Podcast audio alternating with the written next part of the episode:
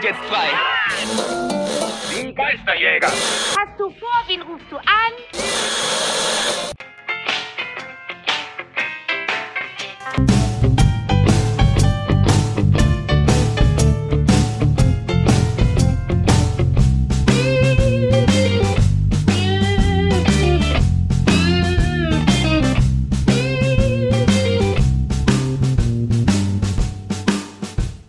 Hallo, herzlich willkommen zurück bei Spectral Radio, diesmal mit Folge 164 und mal wieder mit mich, dem Danny und äh, auch mit dem Heiko. Hallo. Ja, hallo Danny. Hallo an alle da draußen. Äh, Schön, dass ich wieder dabei sein kann bei Folge 164. äh, ja, das wollte ich. Ich wollte es ein bisschen schöner formulieren. dass ich, so. ich, ich muss ja dabei sein und so.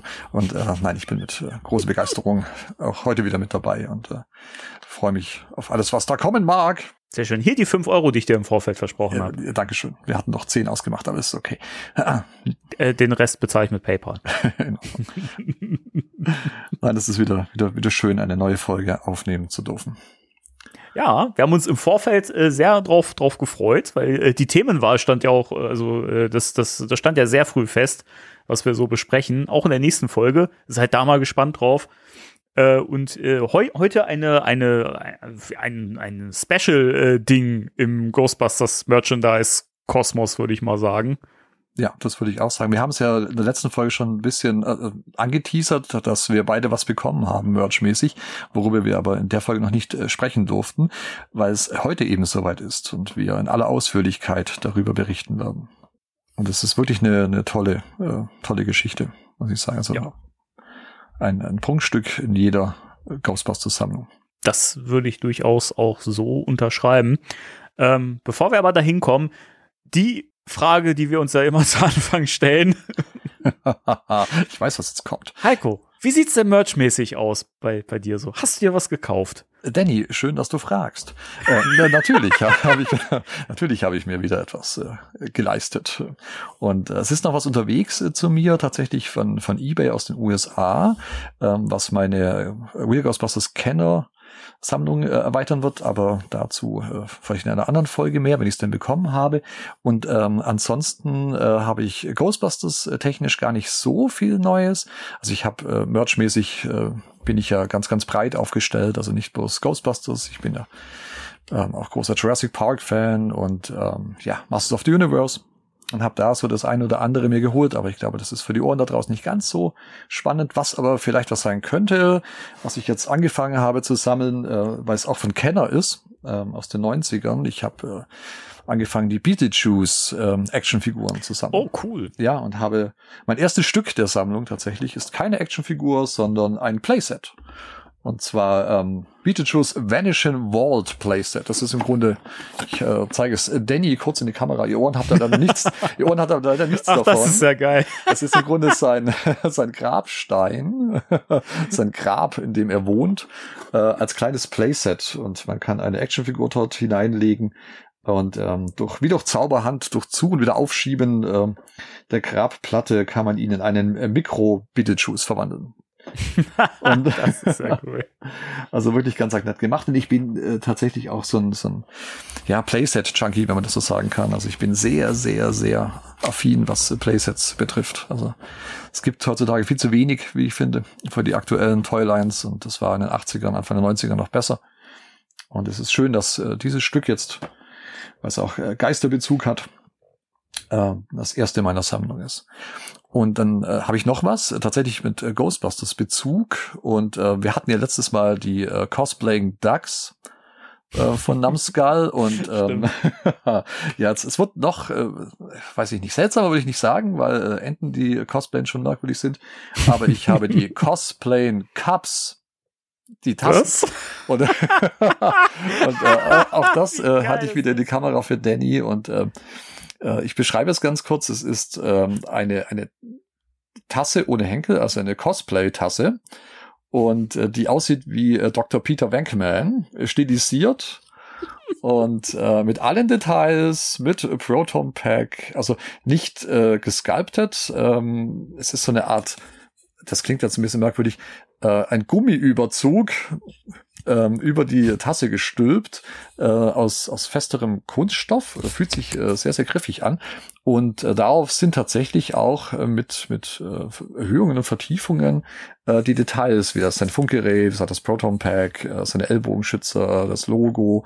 Ähm, und die habe ich tatsächlich äh, nicht bestellt, sondern ich bin ähm, durch einen Saturn äh, Werbung unbezahlt, ähm, bin ich äh, äh, gewandert und habe dort diesen Wankman gesehen.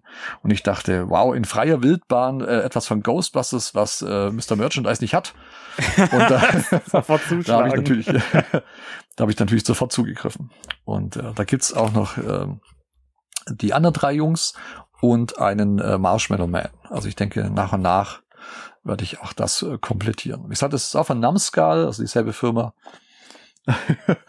die die lustigen Cosplay-Enten macht. Ja, die haben es irgendwie mit äh, Sachen, die Sachen cosplayen. Ja, richtig. Aber es fühlt sich super hochwertig an. Also sie ist sehr schwer und wirklich ganz liebevoll gemacht.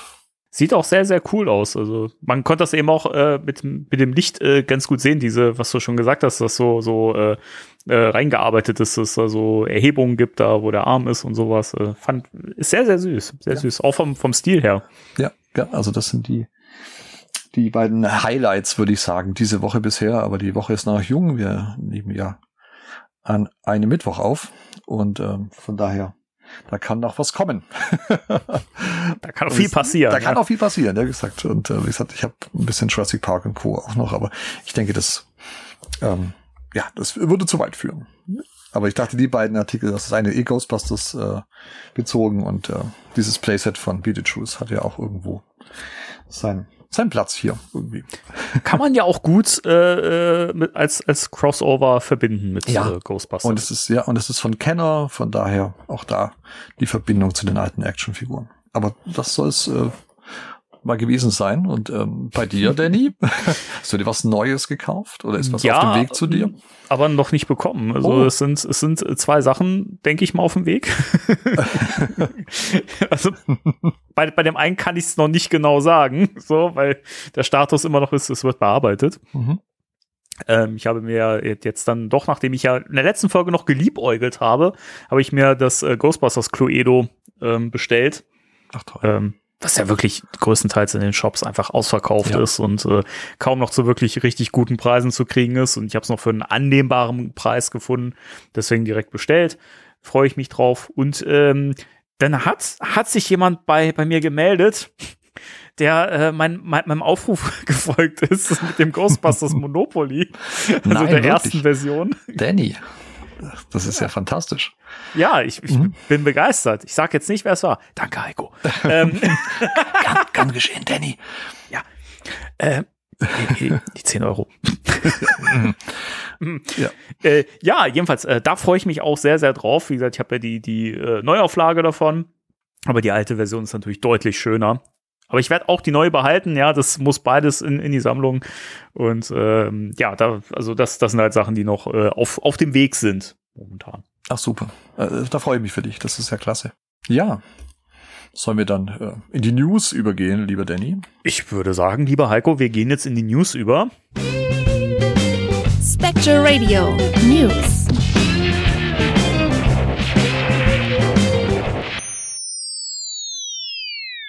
Bonn. Ah, nee. welchem Punkt wollen wir denn anfangen? Ja, äh, weil du gerade so schön Bonn sagtest und äh, es wird das ernster tatsächlich jetzt wird, ähm, würde ich sagen mit den äh, Funko Pops. Oh, ganz, ganz schlimme Geschichte. Ja, ich denke, damit fangen wir an, weil ähm, nachher wird's wieder schöner. Ja, dann machen wir. Das ist gut, das ist gut. Immer, immer schön, schön tief stapeln mit der ja. Stimmung und dann, dann kann man die Stimmung so hochreißen. Richtig, genau. Oder wir verlieren jetzt ganz viele äh, Ohren da draußen, weil die denken, oh, so, so ein äh, Downer-Thema gleich am Anfang. Und ähm, ja, also es geht um äh, äh die Firma Funko, die äh, tatsächlich jetzt Funko Pops im Wert von circa 30 Millionen Dollar entsorgen wird. Und äh, ja, also die haben in der Pressemitteilung vom 1. März äh, diesen Jahres haben sie äh, zusammengefasst so geschrieben, dass äh, die Vorräte, bei denen sich bis zum Jahresende äh, letzten Jahres auf 246,4 Millionen Dollar sozusagen äh, belaufen haben. Und das ist ein Anstieg von 48 Prozent im Vergleich zum Vorjahr. Also die Vorräte sind äh, fast um die Hälfte hochgegangen, was sie nicht abverkaufen konnten. Mhm. Und ähm, die wollen jetzt tatsächlich die Bestände der ersten Jahreshälfte diesen Jahres abbauen. Und dadurch äh, werden dann natürlich die Lagerkosten gesenkt, die wohl richtig, richtig hoch sind. Und die äh, Betriebskapazität äh, wird angepasst an das Vertriebszentrum, heißt es ganz offiziell. Also viel Bürokratie und äh, ja, der Sinn und Zweck dahinter ist, dass äh, die das abschreiben können weil der Aufschrei ganz, ganz laut war, verständlicherweise, warum sie das nicht irgendwie günstig verkaufen an Händler oder an den Endkunden oder, oder spenden, oder, oder spenden so. was noch viel besser wäre. Es gibt so viele Hilfsorganisationen für Kinder, ja. ähm, dass man da nicht irgendwie sagt, äh, wir spenden das Ganze. Und ich weiß nicht genau, wie das ist. Ähm, mit der rechtlichen Lage, aber es ist wohl so, wenn sie es ähm, tatsächlich abschreiben, also vernichten sozusagen, dann kriegen die noch am meisten Kohle raus dabei. Mhm.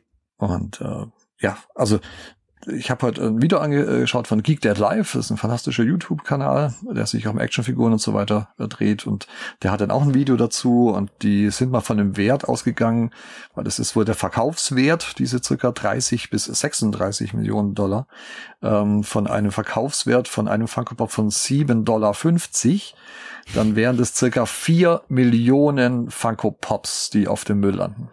Wow. Und das sind halt unglaubliche Zahlen. Ähm, die, was bedeutet das jetzt äh, auch für Funko tatsächlich? Also das lief wohl ganz gut während der Pandemiejahre, wurde gesagt. Und da haben sie wahrscheinlich dann gedacht, es geht auch so weiter und haben dann überproduziert. Und äh, jetzt werden, ja, müssen sie es wieder loswerden. Auf eine Art und Weise, die ich erschreckend finde. Ja. Aber ähm, was bedeutet das auch für Funko? Ist, äh, sind die Funko Pops am Ende sozusagen? Ist der Markt weggebrochen? Oder liegt es wirklich nur, nur in Anführungszeichen daran, dass die einfach äh, ja das falsch eingeschätzt haben, den Abverkauf für ihre Funkos? Ich könnte mir vorstellen, dass das, dass das so ein bisschen eine Mischung aus allem ist. Also ich glaube zum einen, dass so die, die fetten Jahre vorbei sind. Ich, es, es, das gibt's ja immer wieder, dass so, so, so ein also ich pack's jetzt auch mal unter Spielzeug, ne? Ja. Ist ja im Prinzip das.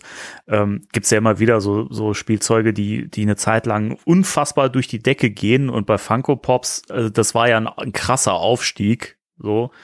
Und ähm, das lief ja überraschend lange richtig, richtig gut. Aber ich glaube, das ist normal, dass irgendwann der Markt da auch so ein bisschen übersättigt ist und dass man vielleicht, dass da auch wieder Neues gefragt ist vielleicht. Und es ist ja wirklich, die haben den Markt ja so überflutet, ne? Also die haben ja sich so viele Lizenzen rangeholt. Es gibt ja nichts, was es nicht als Funko Pop gibt. Ja, so, das ist richtig. Ne? Mhm. Also auch was ich so gesehen habe an, an irgendwelchen Bands so. Ich habe letztens mal aus Spaß geguckt, so von, von Fallout Boy. und, und, es gibt welche von Fallout Boy. Ich dachte so, geil. Muss ja. ich haben. Ja, ja, ja, ja, ja, das, was ich äh, gut finde bei den Funkos ist, selbst wenn du so ein Casual-Fan bist, sozusagen von irgendwelchen äh, Merchandise, ähm, du bekommst eigentlich von jedem Franchise kriegst du Figuren. Und mhm. das finde ich eigentlich für die Fans ganz toll, weil ganz viele äh, Franchises da draußen ähm, ja kein Merchandise haben. Seien es irgendwelche Fernsehserien ja. oder ja, wie gesagt, irgendwelche Bands, wo ich halt normalerweise keine Figuren bekomme.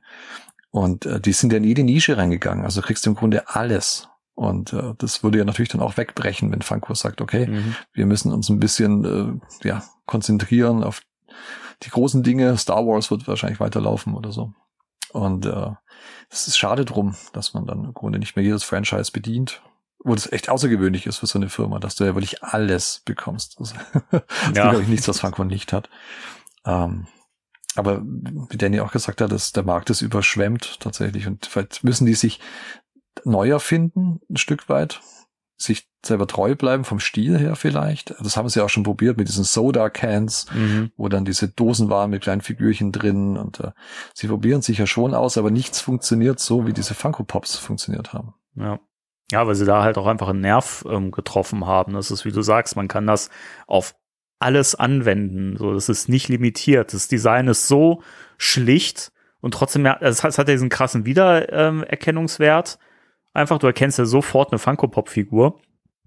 So, das ist ja irgendwie wie, wie, keine Ahnung, eine Diddlemaus oder so, ja, die du früher, ja. keine Ahnung, die siehst du und die erkennst du sofort, so als, als Beispiel jetzt. Also jetzt nicht, dass das auf einem Level ist, aber ähm, ja, insofern, das ist, kann ich mir, also ich kann mir das vollkommen erklären, dass das so ein Phänomen geworden ist, aber es ist halt wie, wie mit vielen Dingen. Irgendwann sind so die fetten Jahre vorbei, ne? So wie es bei Ghostbusters mit den Kennerfiguren war, ne, gab es auch eine Zeit, also das lief ja auch jahr, jahrelang extrem gut und durch die Serie und irgendwann, irgendwann ist aber so dieser Peak auch erreicht, glaube ich. Und ähm, ich glaube, Funko wird jetzt wirklich gucken müssen, dass die besser auswählen, was sie produzieren und wie viel sie produzieren, vor allen Dingen. Also ich glaube nicht, dass es vorbei ist. Also das wird mit Sicherheit weitergehen. Ich glaube nicht, dass sie so schnell tot zu kriegen sind.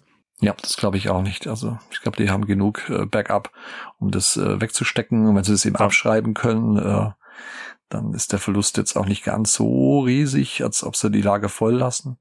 Aber es ist halt auch ein Trend, äh, gerade bei dieser Masse an äh, Überschuss, die die haben, ja. dass sie dem Trend irgendwie entgegenwirken müssen. Also ich glaube auch nicht, dass äh, Funko untergeht dadurch, aber ich glaube, da muss schon ein bisschen Umstrukturierung rein. Das sehe ich auch so, ja.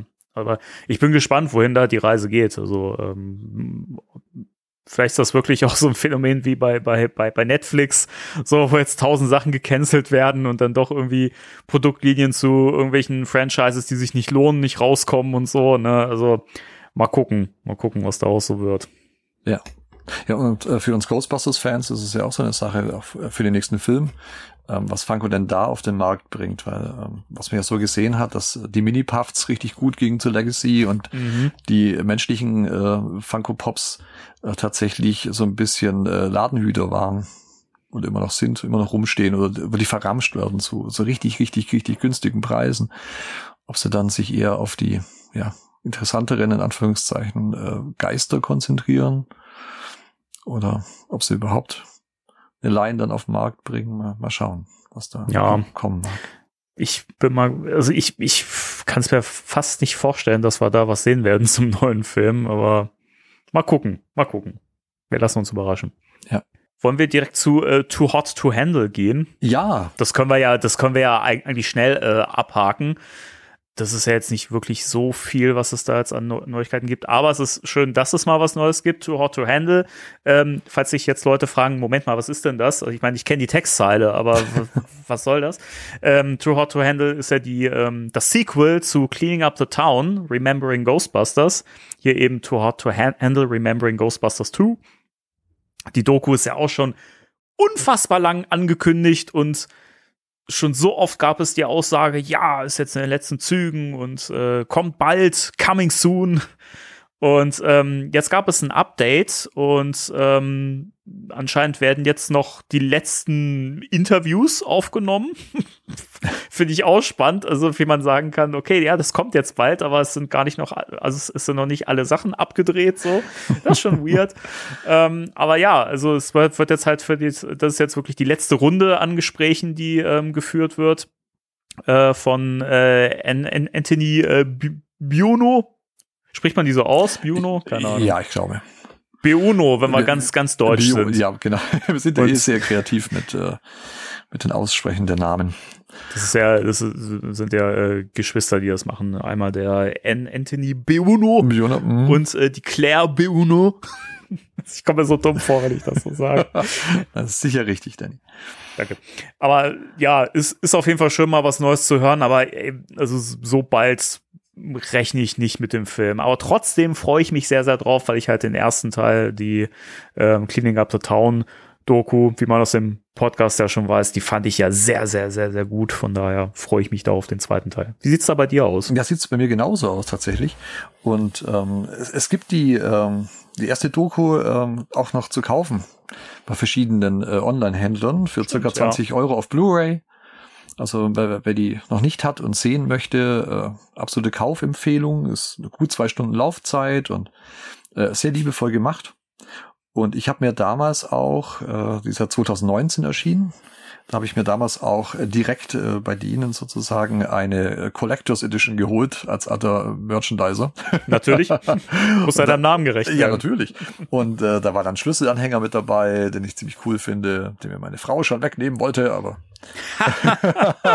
Noch kann ich mich durchsetzen. Liebe Grüße an der Stelle. Ja, liebe Grüße, Diana. Und äh, einen Soundtrack ähm, habe ich äh, damit dazu bekommen. Äh, der Soundtrack ziemlich gut ist, wie ich finde. Der selbst klingt wie aus einem Ghostbusters-Film raus. Ja, Und äh, das hat Danny damals auch im Podcast gesagt, als das besprochen wurde. Der klingt an vielen Stellen eher wie ein Ghostbusters 2 Soundtrack und Mhm. nicht wirklich wie äh, für eine Ghostbusters 1 Doku.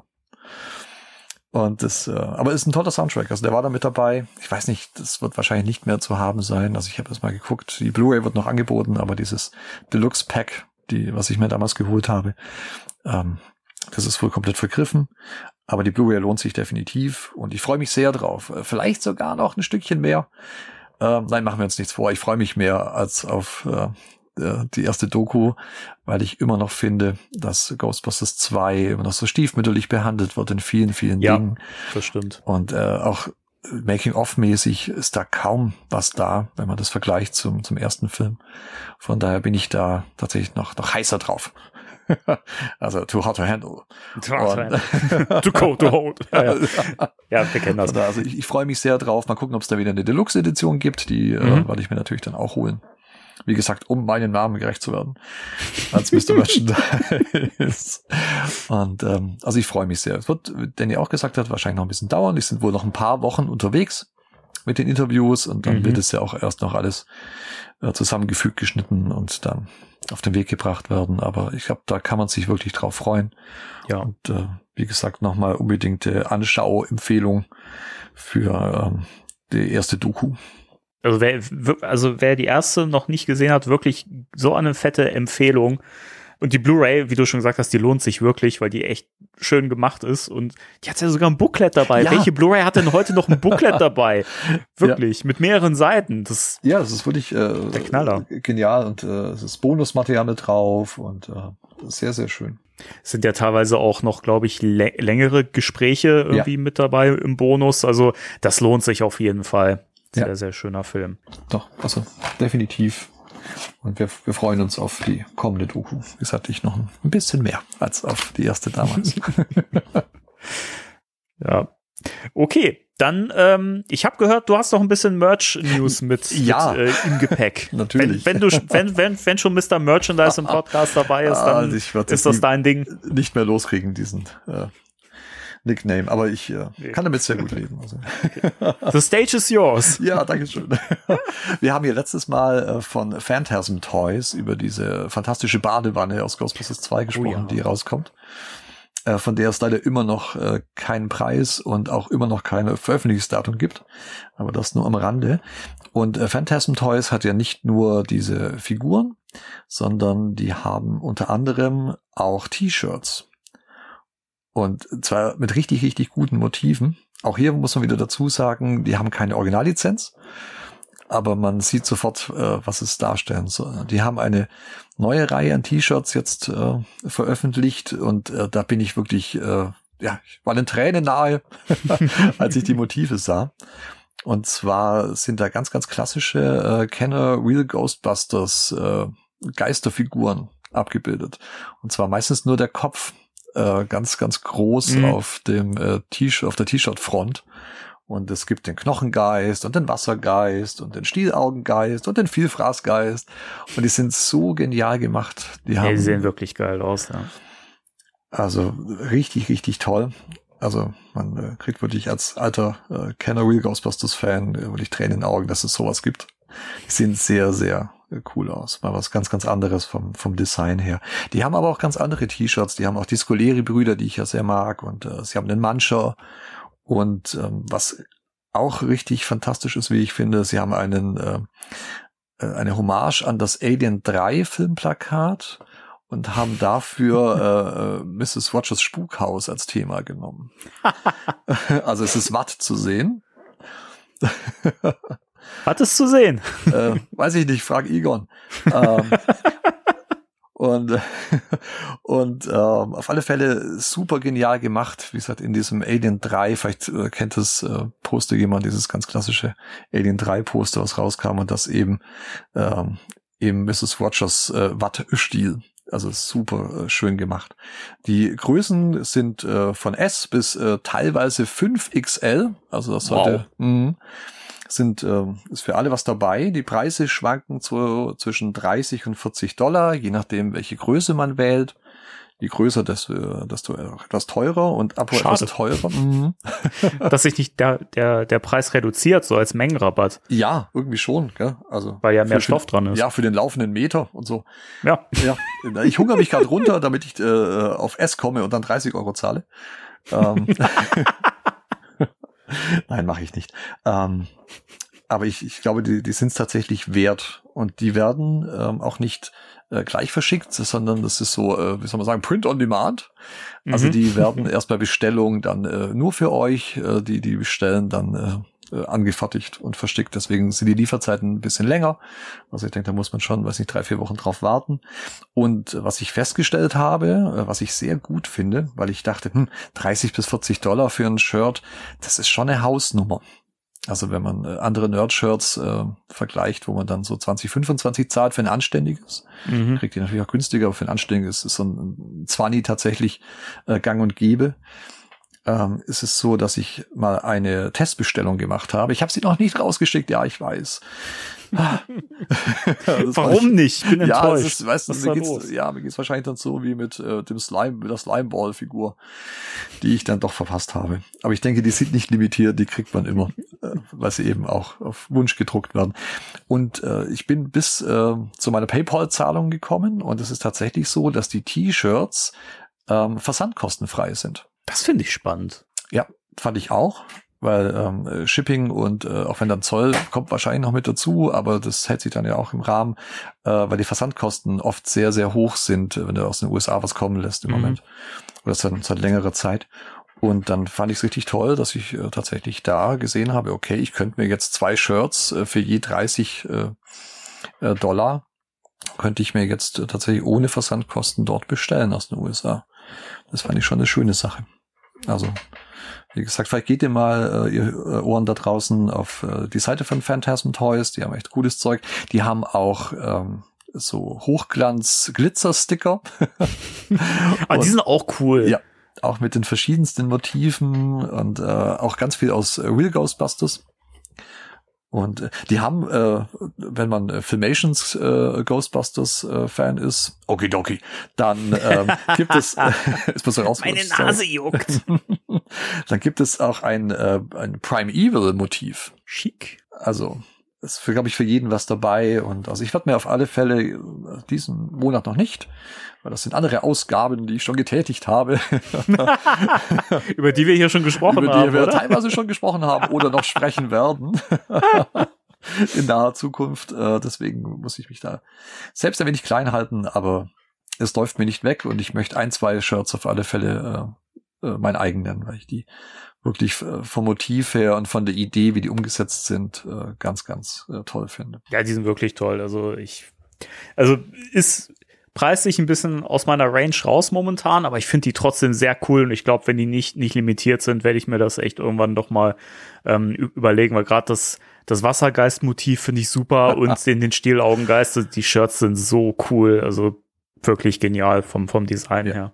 Das waren genau die zwei Shirts, die ich fiktiv in meinem Warenkorb Ach hatte. was, okay, ja, verstehe. Ja, aber das, das sind auch irgendwie die coolsten. Also Ja. die anderen sind auch alle toll. Mhm. Die sehen alle gut aus, aber das waren, wären auch so die Favoriten. Also wenn ich bestellen würde, würde ich mir die beiden bestellen. Ja, also ich musste mich stark von äh, jetzt bezahlen, äh, bitte klicken Sie hier äh, abhalten.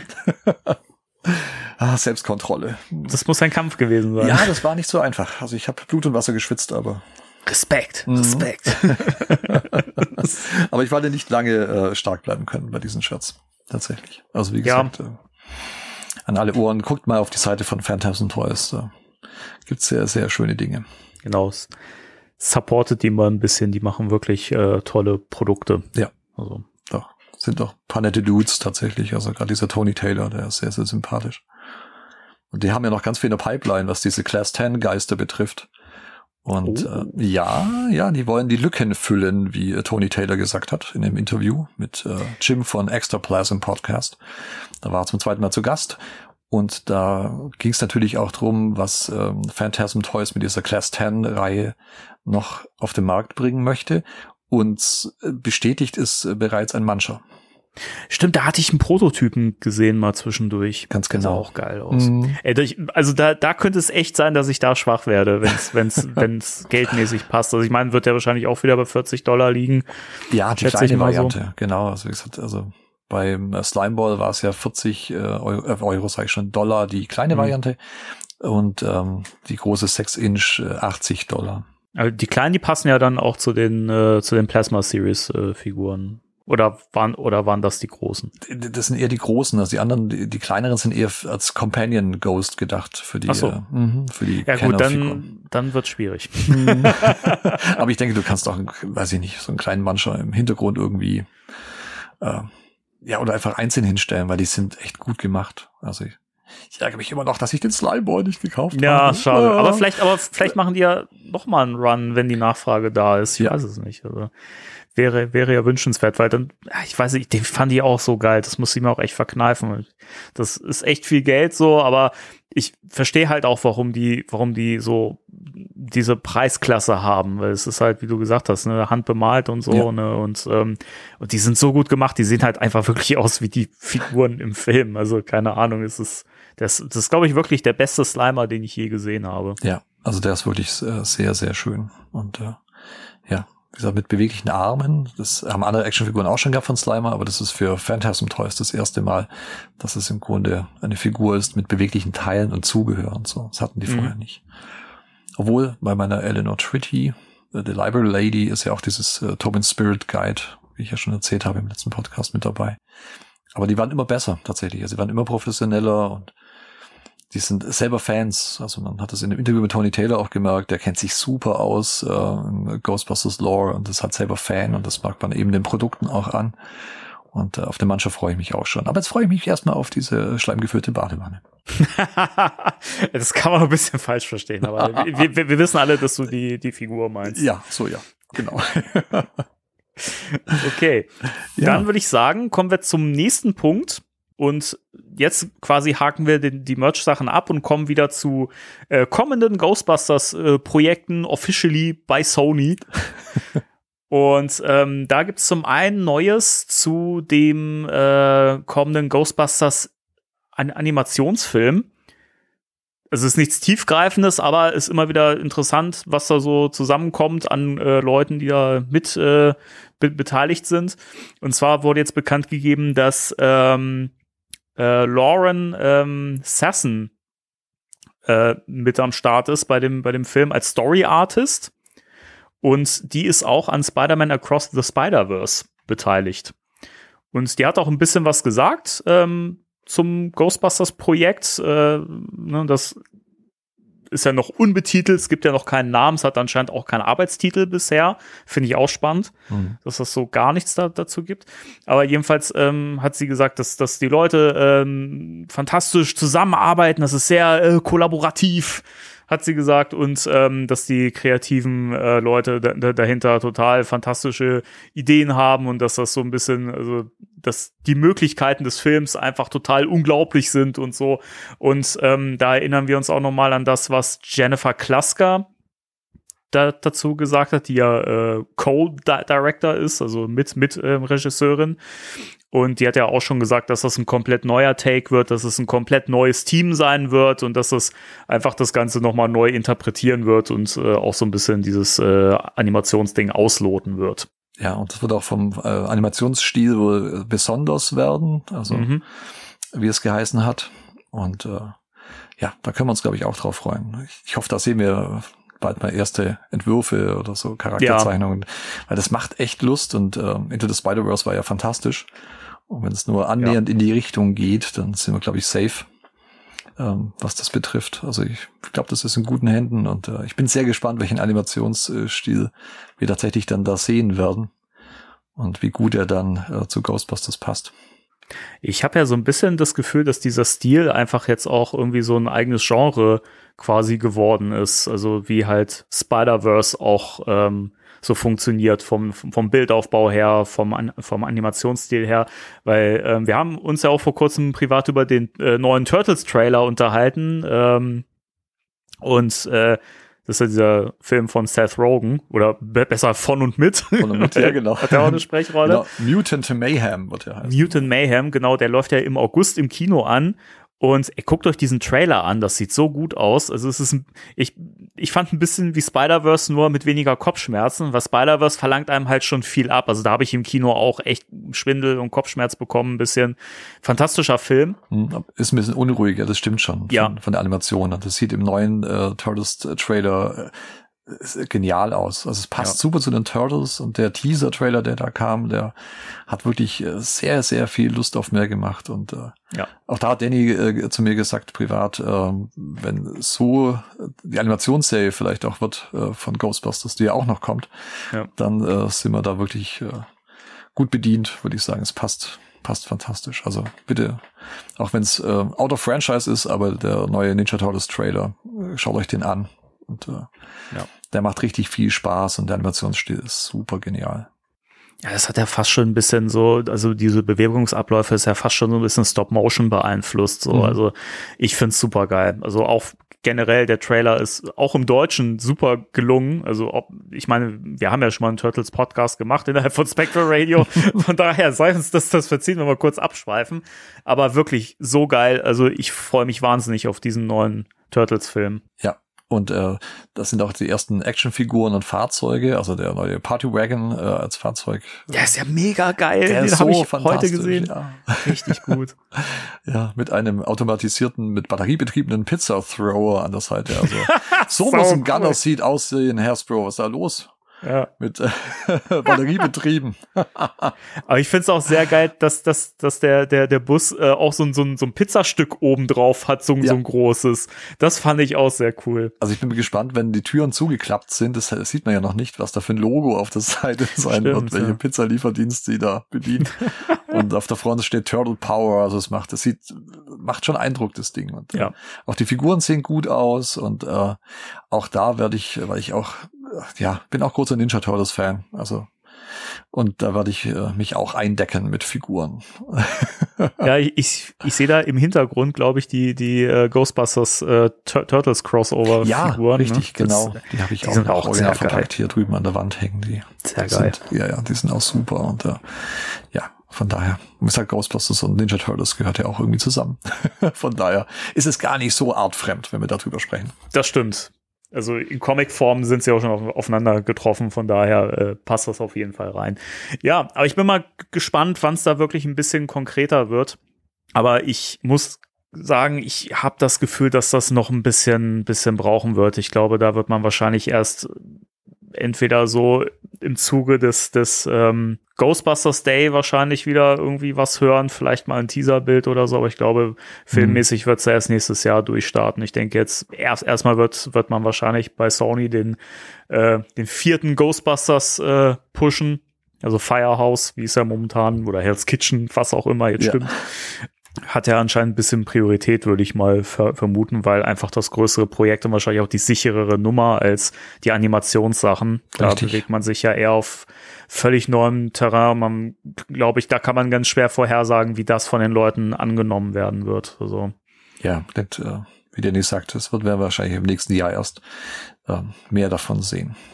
Und äh, ja, aber also es ist eine unglaublich spannende Zeit für uns Ghostbusters-Fans, das muss man Oh ja. wirklich sagen. Also ich glaube, äh, ja, es ist, weiß ich kann mich gar nicht erinnern, wann es mal so viele Projekte auf einmal gab. ja, also, eig- eigentlich gar nicht, oder? Also Genau, ich kann mich auch nicht nie. erinnern. Weiß ich nicht, das, es gab so viele Durststrecken zwischendurch, so viele Jahre, wo gar nichts kam irgendwie. Dann kam mal ein Projekt, siehe Extreme Ghostbusters, das aber auch dann irgendwie nicht so den Hype gebracht hat. Ne? Also es sind spannende Zeiten, in denen wir gerade leben. Oh ja. Ghostbusters-mäßig. Ja, also für ganz, ganz viel äh, Inhalt, für ganz, ganz viele Spectre Radio Folgen ist definitiv gesorgt. Oh ja, das, das wird spannend. Also bleibt, bleibt am Ball. Es lohnt sich, auch wenn ihr vielleicht sagt, oh, das Thema der Woche, das interessiert mich jetzt nicht so. Ich glaube, newsmäßig geht's jetzt richtig ab. Also wir, das werden wir jetzt auch gleich beim nächsten Punkt merken. Jetzt kommen wir nämlich zum, zum Legacy-Sequel. Da haben wir jetzt, da hat sich jetzt in den letzten Tagen einiges gesammelt und äh, da müssen wir tatsächlich auch hier ein bisschen ausholen. Ja, wir fangen mal klein an. Und zwar zum Thema Fotos posten und dann wieder löschen. ja, das ist eine schöne äh, Geschichte. Jedenfalls äh, die Firma iTile, das ist eine, ein, ein Fliesenhersteller, hat, hat Bilder gepostet, mehrere, wo man ein Set sieht, also den, den Innenbereich ein, eines Sets mit äh, Fliesen, die sie beigesteuert haben. Und das Ganze kommt einem natürlich schon sehr bekannt vor, wenn man die Bilder sieht. Äh, es handelt sich nämlich um das Firehouse-Set. Ja. Also die Feuerwache, die gerade im Studio auf, aufgebaut wird in London. Und das ist jetzt halt nicht super spektakuläres so, ne? Man sieht halt, ne, dass das ja noch stark im Aufbau ist, ne? Das ist ja alles noch die, diese, diese völlig reinen Holztreppen, die ja noch gar nicht richtig bearbeitet sind und irgendwie angemalt auf alt getrimmt sind und sowas, ne? Das ist ja alles wirklich noch im Rohbau, kann man fast sagen. Es ist nichts Spannendes zu sehen. Es sind einfach nur diese Fliesen, die so ein bisschen hervorstechen. Aber iTile hat die Bilder dann relativ schnell auch wieder gelöscht. Mhm. ja. Wir haben gemutmaßt, dass Sony wahrscheinlich da einen Finger drauf äh, gehalten hat und gesagt hat, okay, erste Verwarnung, so. Ähm, ja, erster Strike. Aber jetzt ist die Frage, warum? Weil es ist ja, also, wenn ihr die Bilder sehen wollt, ähm, ich kann euch sagen, dass es die, die durchaus noch zu sehen gibt. Guckt mal auf der Seite, die was mit diesem Podcast zu tun hat. ne? Ja. Liebe Grüße an Timo. Ja, liebe Grüße, Timo. Das sind die in, in voller Pracht zu sehen. Aber wie Danny gerade auch schon gesagt hat, es ist wieder ein Spoiler mit dabei und es, es ist halt die, die Feuerwache, die aufgebaut wird, das Interieur sozusagen, der ja. Treppenaufgang und Co. Also nichts, wo man sagt, oh, er nimmt es wieder äh, aus dem Netz. Das ist zu großer Spoiler. Und man wusste ja, dass die das schon bauen. Es gab ja auch das offizielle Bild mit äh, Gil Cannon und mit äh, Jason Reitman, mit den Schutzhelmen. Eben. Eben. Von daher, man weiß ja, sie bauen die Feuerwache im Studio nach. Von daher, ich kann es nicht so ganz verstehen, warum man dann so ein Bohai draus gemacht hat und man die Bilder wieder aus dem Netz nehmen musste. Was ich spannend finde allerdings, ähm, es ist auch wieder so, es sieht zumindest so aus, dass es auch wieder ein richtig begehbares äh, äh, Set wird. Also nicht bloß irgendwie mhm. hier, hier steht eine Wand und da kommen eine, drei Stufen irgendwie hin, sondern dass es tatsächlich ein vollwertiges Set äh, ist. So wie auch äh, das Farmhaus in Legacy war. Ja, also man sieht auch, das wird mehrere Stockwerke haben. Also mhm. das wird wirklich richtig äh, anscheinend dieses Gebäude gebaut. Das ist, das ist spannend, finde ich. Also. Ja. Aber das wird, es, es wird noch spannender. Heute, wir, wir haben noch ein bisschen mehr. Ja. Genau, kommen wir, also erstmal noch was Erfreuliches, äh, dann was weniger Erfreuliches und dann kommen wir wieder zu was Erfreulichem, würde ich sagen. So, dann kann man das ein bisschen mischen, so. Ja. Äh, und zwar wissen wir jetzt auch, dass ähm, ich bin gespannt, wie, äh, so, ob wir den Namen korrekt aussprechen. Und ich darf, mir darf jedes ich mich dran versuchen? Willst du, ja? ja, also ich möchte das. Und zwar äh, der Make-up- und Creature-Designer Arjen Tweeten sicher falsch. Herr Tulten, es tut mir leid, äh, wenn ich den Namen falsch ausgesprochen habe. Das weiß ähm, ich, ich kann es ja auch nicht besser. okay, ich habe es probiert. Ähm, kehrt für den neuen Film zurück. Und zwar äh, hat er für Legacy äh, unter anderem den Minenarbeiter gemacht und äh, auch den Terror Dog. Und es ist eine, eine ganz großen der Branche und ähm, für, für praktische äh, und Make-up-Effekte. Ähm, und von daher, äh, ich freue mich sehr dass der wieder mit an Bord ist, dass auch wieder praktisch gearbeitet wird, dass nicht äh, geheißen hat, ja, bei Legacy, das lehnen wir noch ein bisschen an äh, die alten Filme an und machen noch mit Puppen und Co.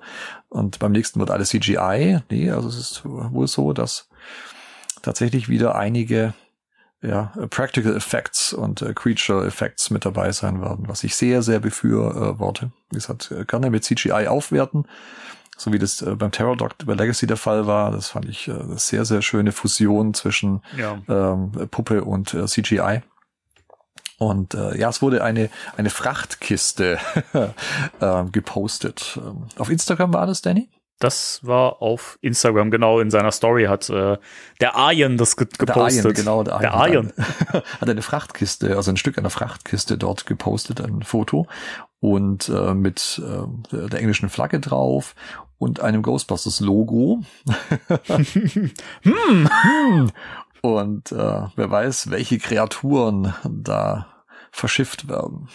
Also ich freue mich sehr auch auf die neuen Designs. Es wird wild spekuliert, was in dieser Kiste drin ist. Es ist so lustig. Im, bei, bei GB-Fans im Forum seitenweise Leute, die gesagt haben, irgendwie ist so ein Spiel draus, draus geworden, schlag mal vor, was in der Kiste ist. Es wird immer wilder, Okay. was da drin ist. Ich glaube, es ist Slimer. Ja. es, liegt, es liegt tatsächlich nahe, dass es äh, vielleicht ein Slimer ist, tatsächlich. Es, es ist halt leider schwer zu erkennen, was die Kiste für, für Ausmaße Ja. hat. Das, das würde, glaube ich, ein bisschen mehr Ausschluss geben, in welche Richtung das gehen könnte, aber ist, ich bin mir sicher, dass Slimer zu sehen sein wird im Film. Also Ja. diesmal gibt es keine Ausrede, ihn nicht äh, zu, zu, zu nutzen, jetzt wo wir wieder in New York sind. Also von daher. Ja. Und ich habe, es gab eine Quelle, die besagt hat, dass Jason Reitman schon verraten hat, dass sie mit Slimer noch, noch was vorhaben. Von daher Mhm. ist es, glaube ich, relativ safe zu sagen, dass Slimer im Film dabei ist. Ja, das glaube ich auch. Aber schön, dass Herr Tweeten äh, wieder mit an Bord ist. Also ich bin gespannt. Der Herr Tüten. Ja, ja. Ah, ja. Sehr schön. Genau. Ähm, ach Gott, das ist, das ist jetzt wieder so ein Ding, was man auch so ein bisschen mit, äh, wie sagt man so schön, take, take it with a grain of salt, ja, das ist mit Ja. Vorsicht zu äh, genießen. Ein kleiner Hinweis vom Danny aus der Zukunft im Schnittraum. Zum Zeitpunkt der Aufnahme war das, was wir gleich erzählen, der aktuellste Stand. Am nächsten Tag, wie das immer so ist, nach der Aufnahme, kam aber dann schon die Meldung rein, dass das Ganze geklärt ist, dass Ernie auf jeden Fall im neuen Film mit dabei ist, dass Winston auch eine wichtige Rolle haben wird und dass Jason Reitman da großen Anteil daran gehabt hat, dass das zwischen Ernie und äh, Sony geklärt werden konnte. Wir werden im nächsten Podcast näher drauf ein eingehen, aber jetzt erstmal viel Spaß mit dem, was wir zu dem Zeitpunkt wussten.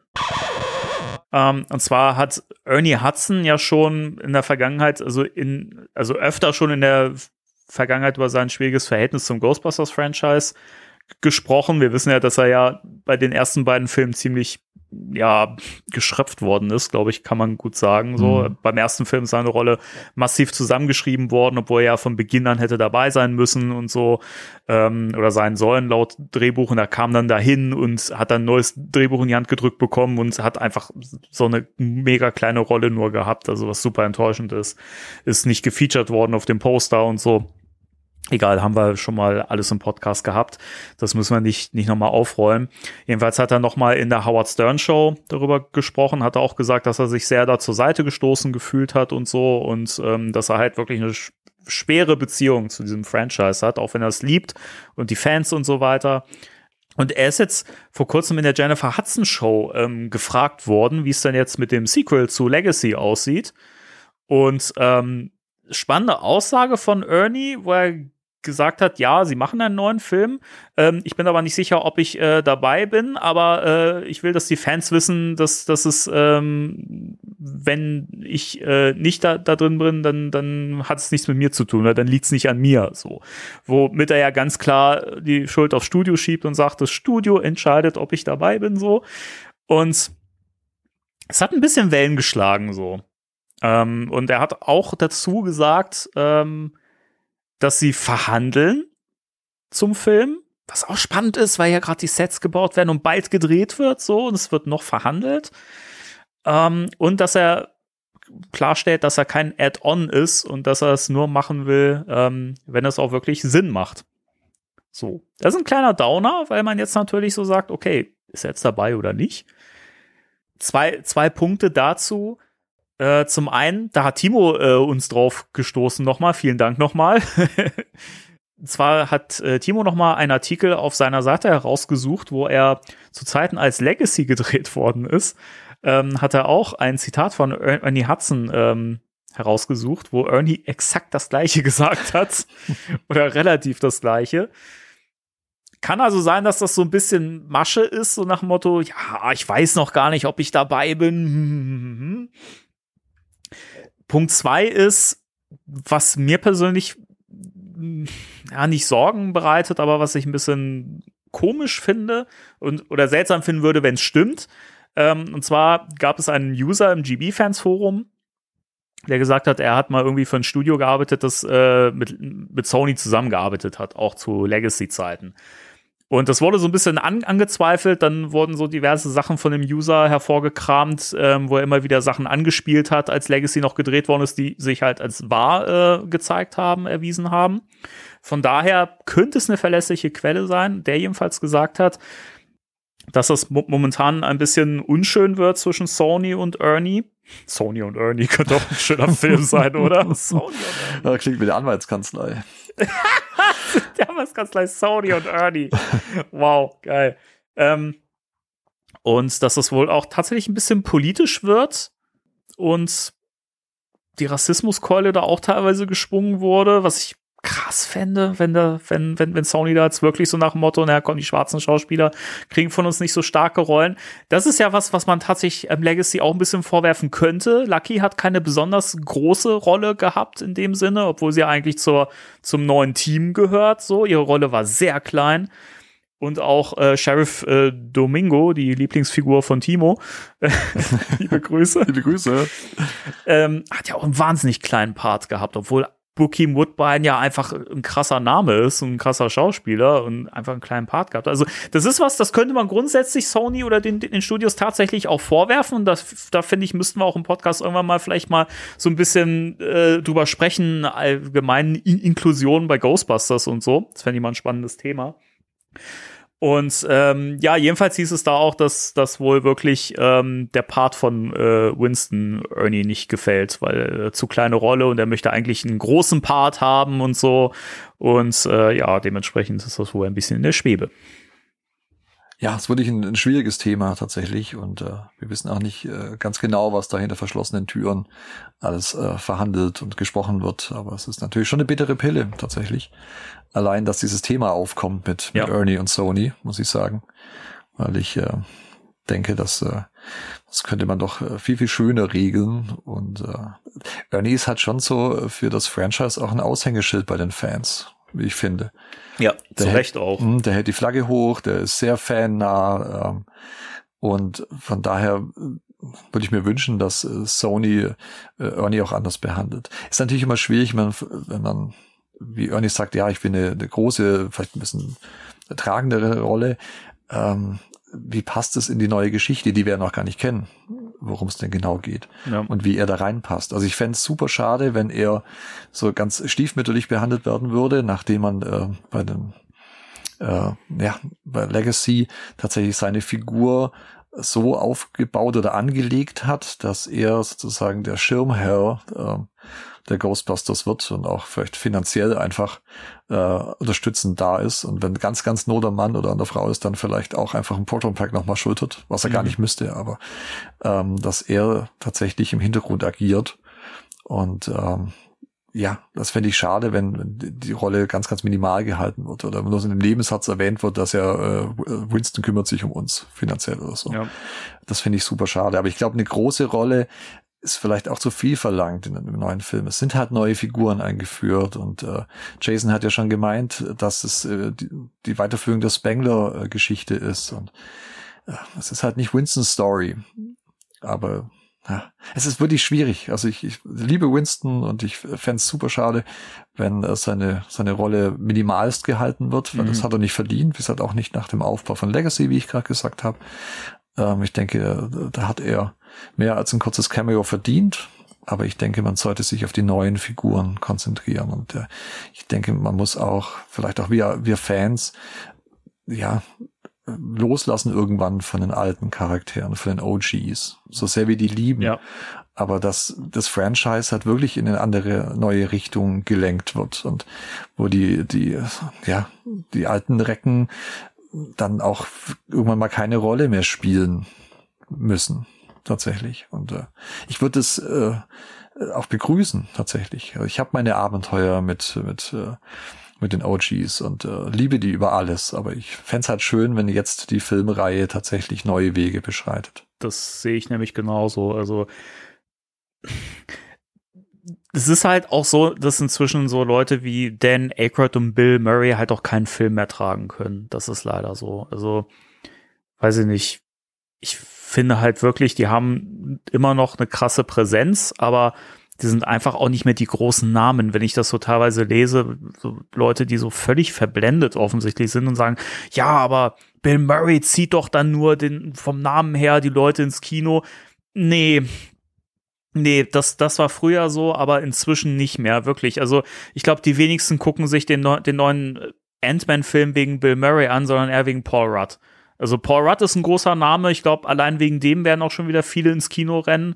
Paul Rudd ist wirklich eine große Nummer. Finn Wolfhard genauso, er hat auch eine riesen Fangemeinde. Also das sind halt eigentlich die, die Big Player, wenn man so will, und McKenna Grace inzwischen, weil sie sich einen krassen Status aufgebaut hat als, als Schauspielerin, weil sie wahnsinnig vielseitig ist. Richtig. Auch als Sängerin ist sie sehr, sehr beliebt. Also, was Ja. da so, Mhm. also da kriegt sie auch wahnsinnig tolle Resonanz auf äh, ihre Songs. Und äh, mir gefallen die auch sehr, sehr gut. Nicht alle, Ja, aber mir auch. ähm, sie ist super kreativ, hat eine tolle Stimme. Also das ist wirklich ein, ein, ein Wunder, Wunderkind, so sagen kann. Zu frühen Jahren ja schon so unglaublich abgeliefert. Und die wird immer besser, tatsächlich. Und dann ist sie doch super sympathisch und äh, tatsächlich auch privat äh, Ghostbusters-Fan. Was will man denn mehr? Aber Ja, eben, eben. Also von daher, das sind halt jetzt die großen Namen, die die Leute ins Kino ziehen. Und ich finde halt auch, es ist natürlich, wäre irgendwie komisch, wenn man Winston jetzt komplett unter den Tisch fallen ließe, so, weil er ist ja nun mal als das am, am Schluss von Legacy aufgebaut worden, nämlich so, ne, er verwaltet das. Am Ende ist es aber auch nur so eine Afterlife-Credit-Scene. Du hast den Gag letztens gebracht, ich fand den sehr gut. Oh, danke. Und äh, eigentlich wissen wir ja noch gar nicht, wo das Ganze hinsteuert. So, ne? so viele Leute gehen jetzt halt davon aus, ja, im nächsten Film ist dann die, die, die Firma wieder am Start und so. Ich glaube nicht, dass das passieren wird. Also ich finde, das sollte man alles ganz, ganz behutsam einführen. Und wenn man jetzt einfach schon wieder irgendwie dieses Ghostbusters 2 Konzept macht und hier die Firma steht wieder auf, zack, bumm, weiß ich nicht. Also ich fänd's auch irgendwie komisch, so das jetzt auf einmal so aus dem Nichts zu ziehen, weil das ja halt auch so ein bisschen dem widersprechen würde, was halt ähm, Legacy und die anderen Filme uns so ein bisschen ähm, ja beigebracht haben oder halt etabliert haben. Es ist immer nur viel zu tun, wenn halt da eine größere Sache dahinter steht und so weiter. Ansonsten haben die Ghostbusters viel zu wenig zu tun, um ex existieren zu können. So, ne? Also von daher wäre das ein bisschen komisch. Aber ja, man wird sehen, wo das, wo das hinsteuert. Ich hoffe wirklich, dass das da irgendwie eine Einigung gibt zwischen den Parteien und dass Ernie doch dabei ist und wobei aber auch viele echt sicher sind, dass das gerade so ein bisschen, äh, so ein bisschen Hickhack ist und dass das ein gleiches Level hat wie bei Legacy auch, ne? Dieses, ja, ich weiß noch gar nicht, ob ich dabei bin. Vielleicht weiß er aber auch ganz genau, dass er dabei ist und erzählt gerade nur ein bisschen Blödsinn. Also es ist gerade echt schwer zu sagen. Ja, oder er muss ein bisschen zurückrudern, weil äh, Sony oder Ghost Core gesagt hat, hm, die offizielle Besetzungsliste ist ja immer noch nicht draußen. Ähm, aber ich, ich gehe auch davon aus, äh, dass äh, Ernie mit dabei ist. also was ich halt echt spannend finde, ist wirklich, dass eigentlich, also vom, vom, vom Legacy Cast alle so, äh, safe bestätigt sind, bis auf halt äh, ähm, Celeste O'Connor und Logan Und Kim. Kim, ja. Das genau. macht mir ein bisschen Sorgen, ehrlich gesagt. Ja auch tatsächlich und äh, auch sonst, äh, dass man äh, keinen anderen Cast sozusagen bisher äh, ja kennengelernt hat durch Veröffentlichung. Es sind ja sicherlich noch mehr Charaktere mit dabei, mit denen die zu tun haben oder neu eingeführt werden und es ist halt nichts zu hören Ja. außerhalb der, der des Legacy Casts, die wieder mit dabei sind. Und das ist auch seltsam, weil sie jetzt dann im Grunde ja anfangen zu drehen Ende des Monats. Ja, stimmt, geht ja jetzt, jetzt bald los. Also. Bin gespannt. Wir sind so, so große Namen, wo sie noch nicht droppen wollen, keine Ahnung. Oder ähm, ja. Ja, wir hatten ja schon mal vor kurzem dieses äh, Gerücht um Chris Pratt. Hm. Mal gucken, ob sich das bewahrheiten wird. Wie gesagt, mich würde es jetzt nicht stören, wenn, wenn der, wenn der dabei wäre. Ich glaube, gerade im Zusammenspiel mit, mit Paul Rudd würde das gut funktionieren, aber hm, Ja, also mal schauen. genau. Das bleibt auch da weiterhin spannend. Also ich, ich freue mich auf die Besetzungsliste, die komplette Besetzungsliste, wenn die mal veröffentlicht wird. Ja. Aber ich denke mal, also es gibt ja, wie gesagt, ich bin momentan echt viel bei GB-Fans im Forum äh, äh, drin und lese viel mit und so.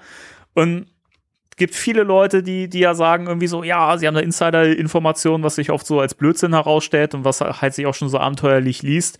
Aber ähm, diese Person, von der da die Rede war, ne, von wegen hier mal bei der Firma, äh, bei einem Studio gearbeitet, die mit Sony mit zusammengearbeitet haben und so, der ja verlässlich sein könnte, äh, meinte wohl auch, dass wohl tatsächlich von Sony aus geplant ist, jetzt in Kürze ähm, zum Drehstart wohl noch äh, eine große, eine große Casting-Bekanntmachung irgendwie zu machen. Also könnte passen. Also ich könnte mir Mhm. auch vorstellen, dass da, wenn wir zurückdenken, bei Legacy war es doch auch so, dass es bei Dreh Drehbeginn dieses, dieses äh, Setbild gab, wo, ähm, wo wir äh, die Spanglers gesehen haben, ne, mit äh, Jason Reitman zusammen und Ivan Reitman und so. Mhm. Ja.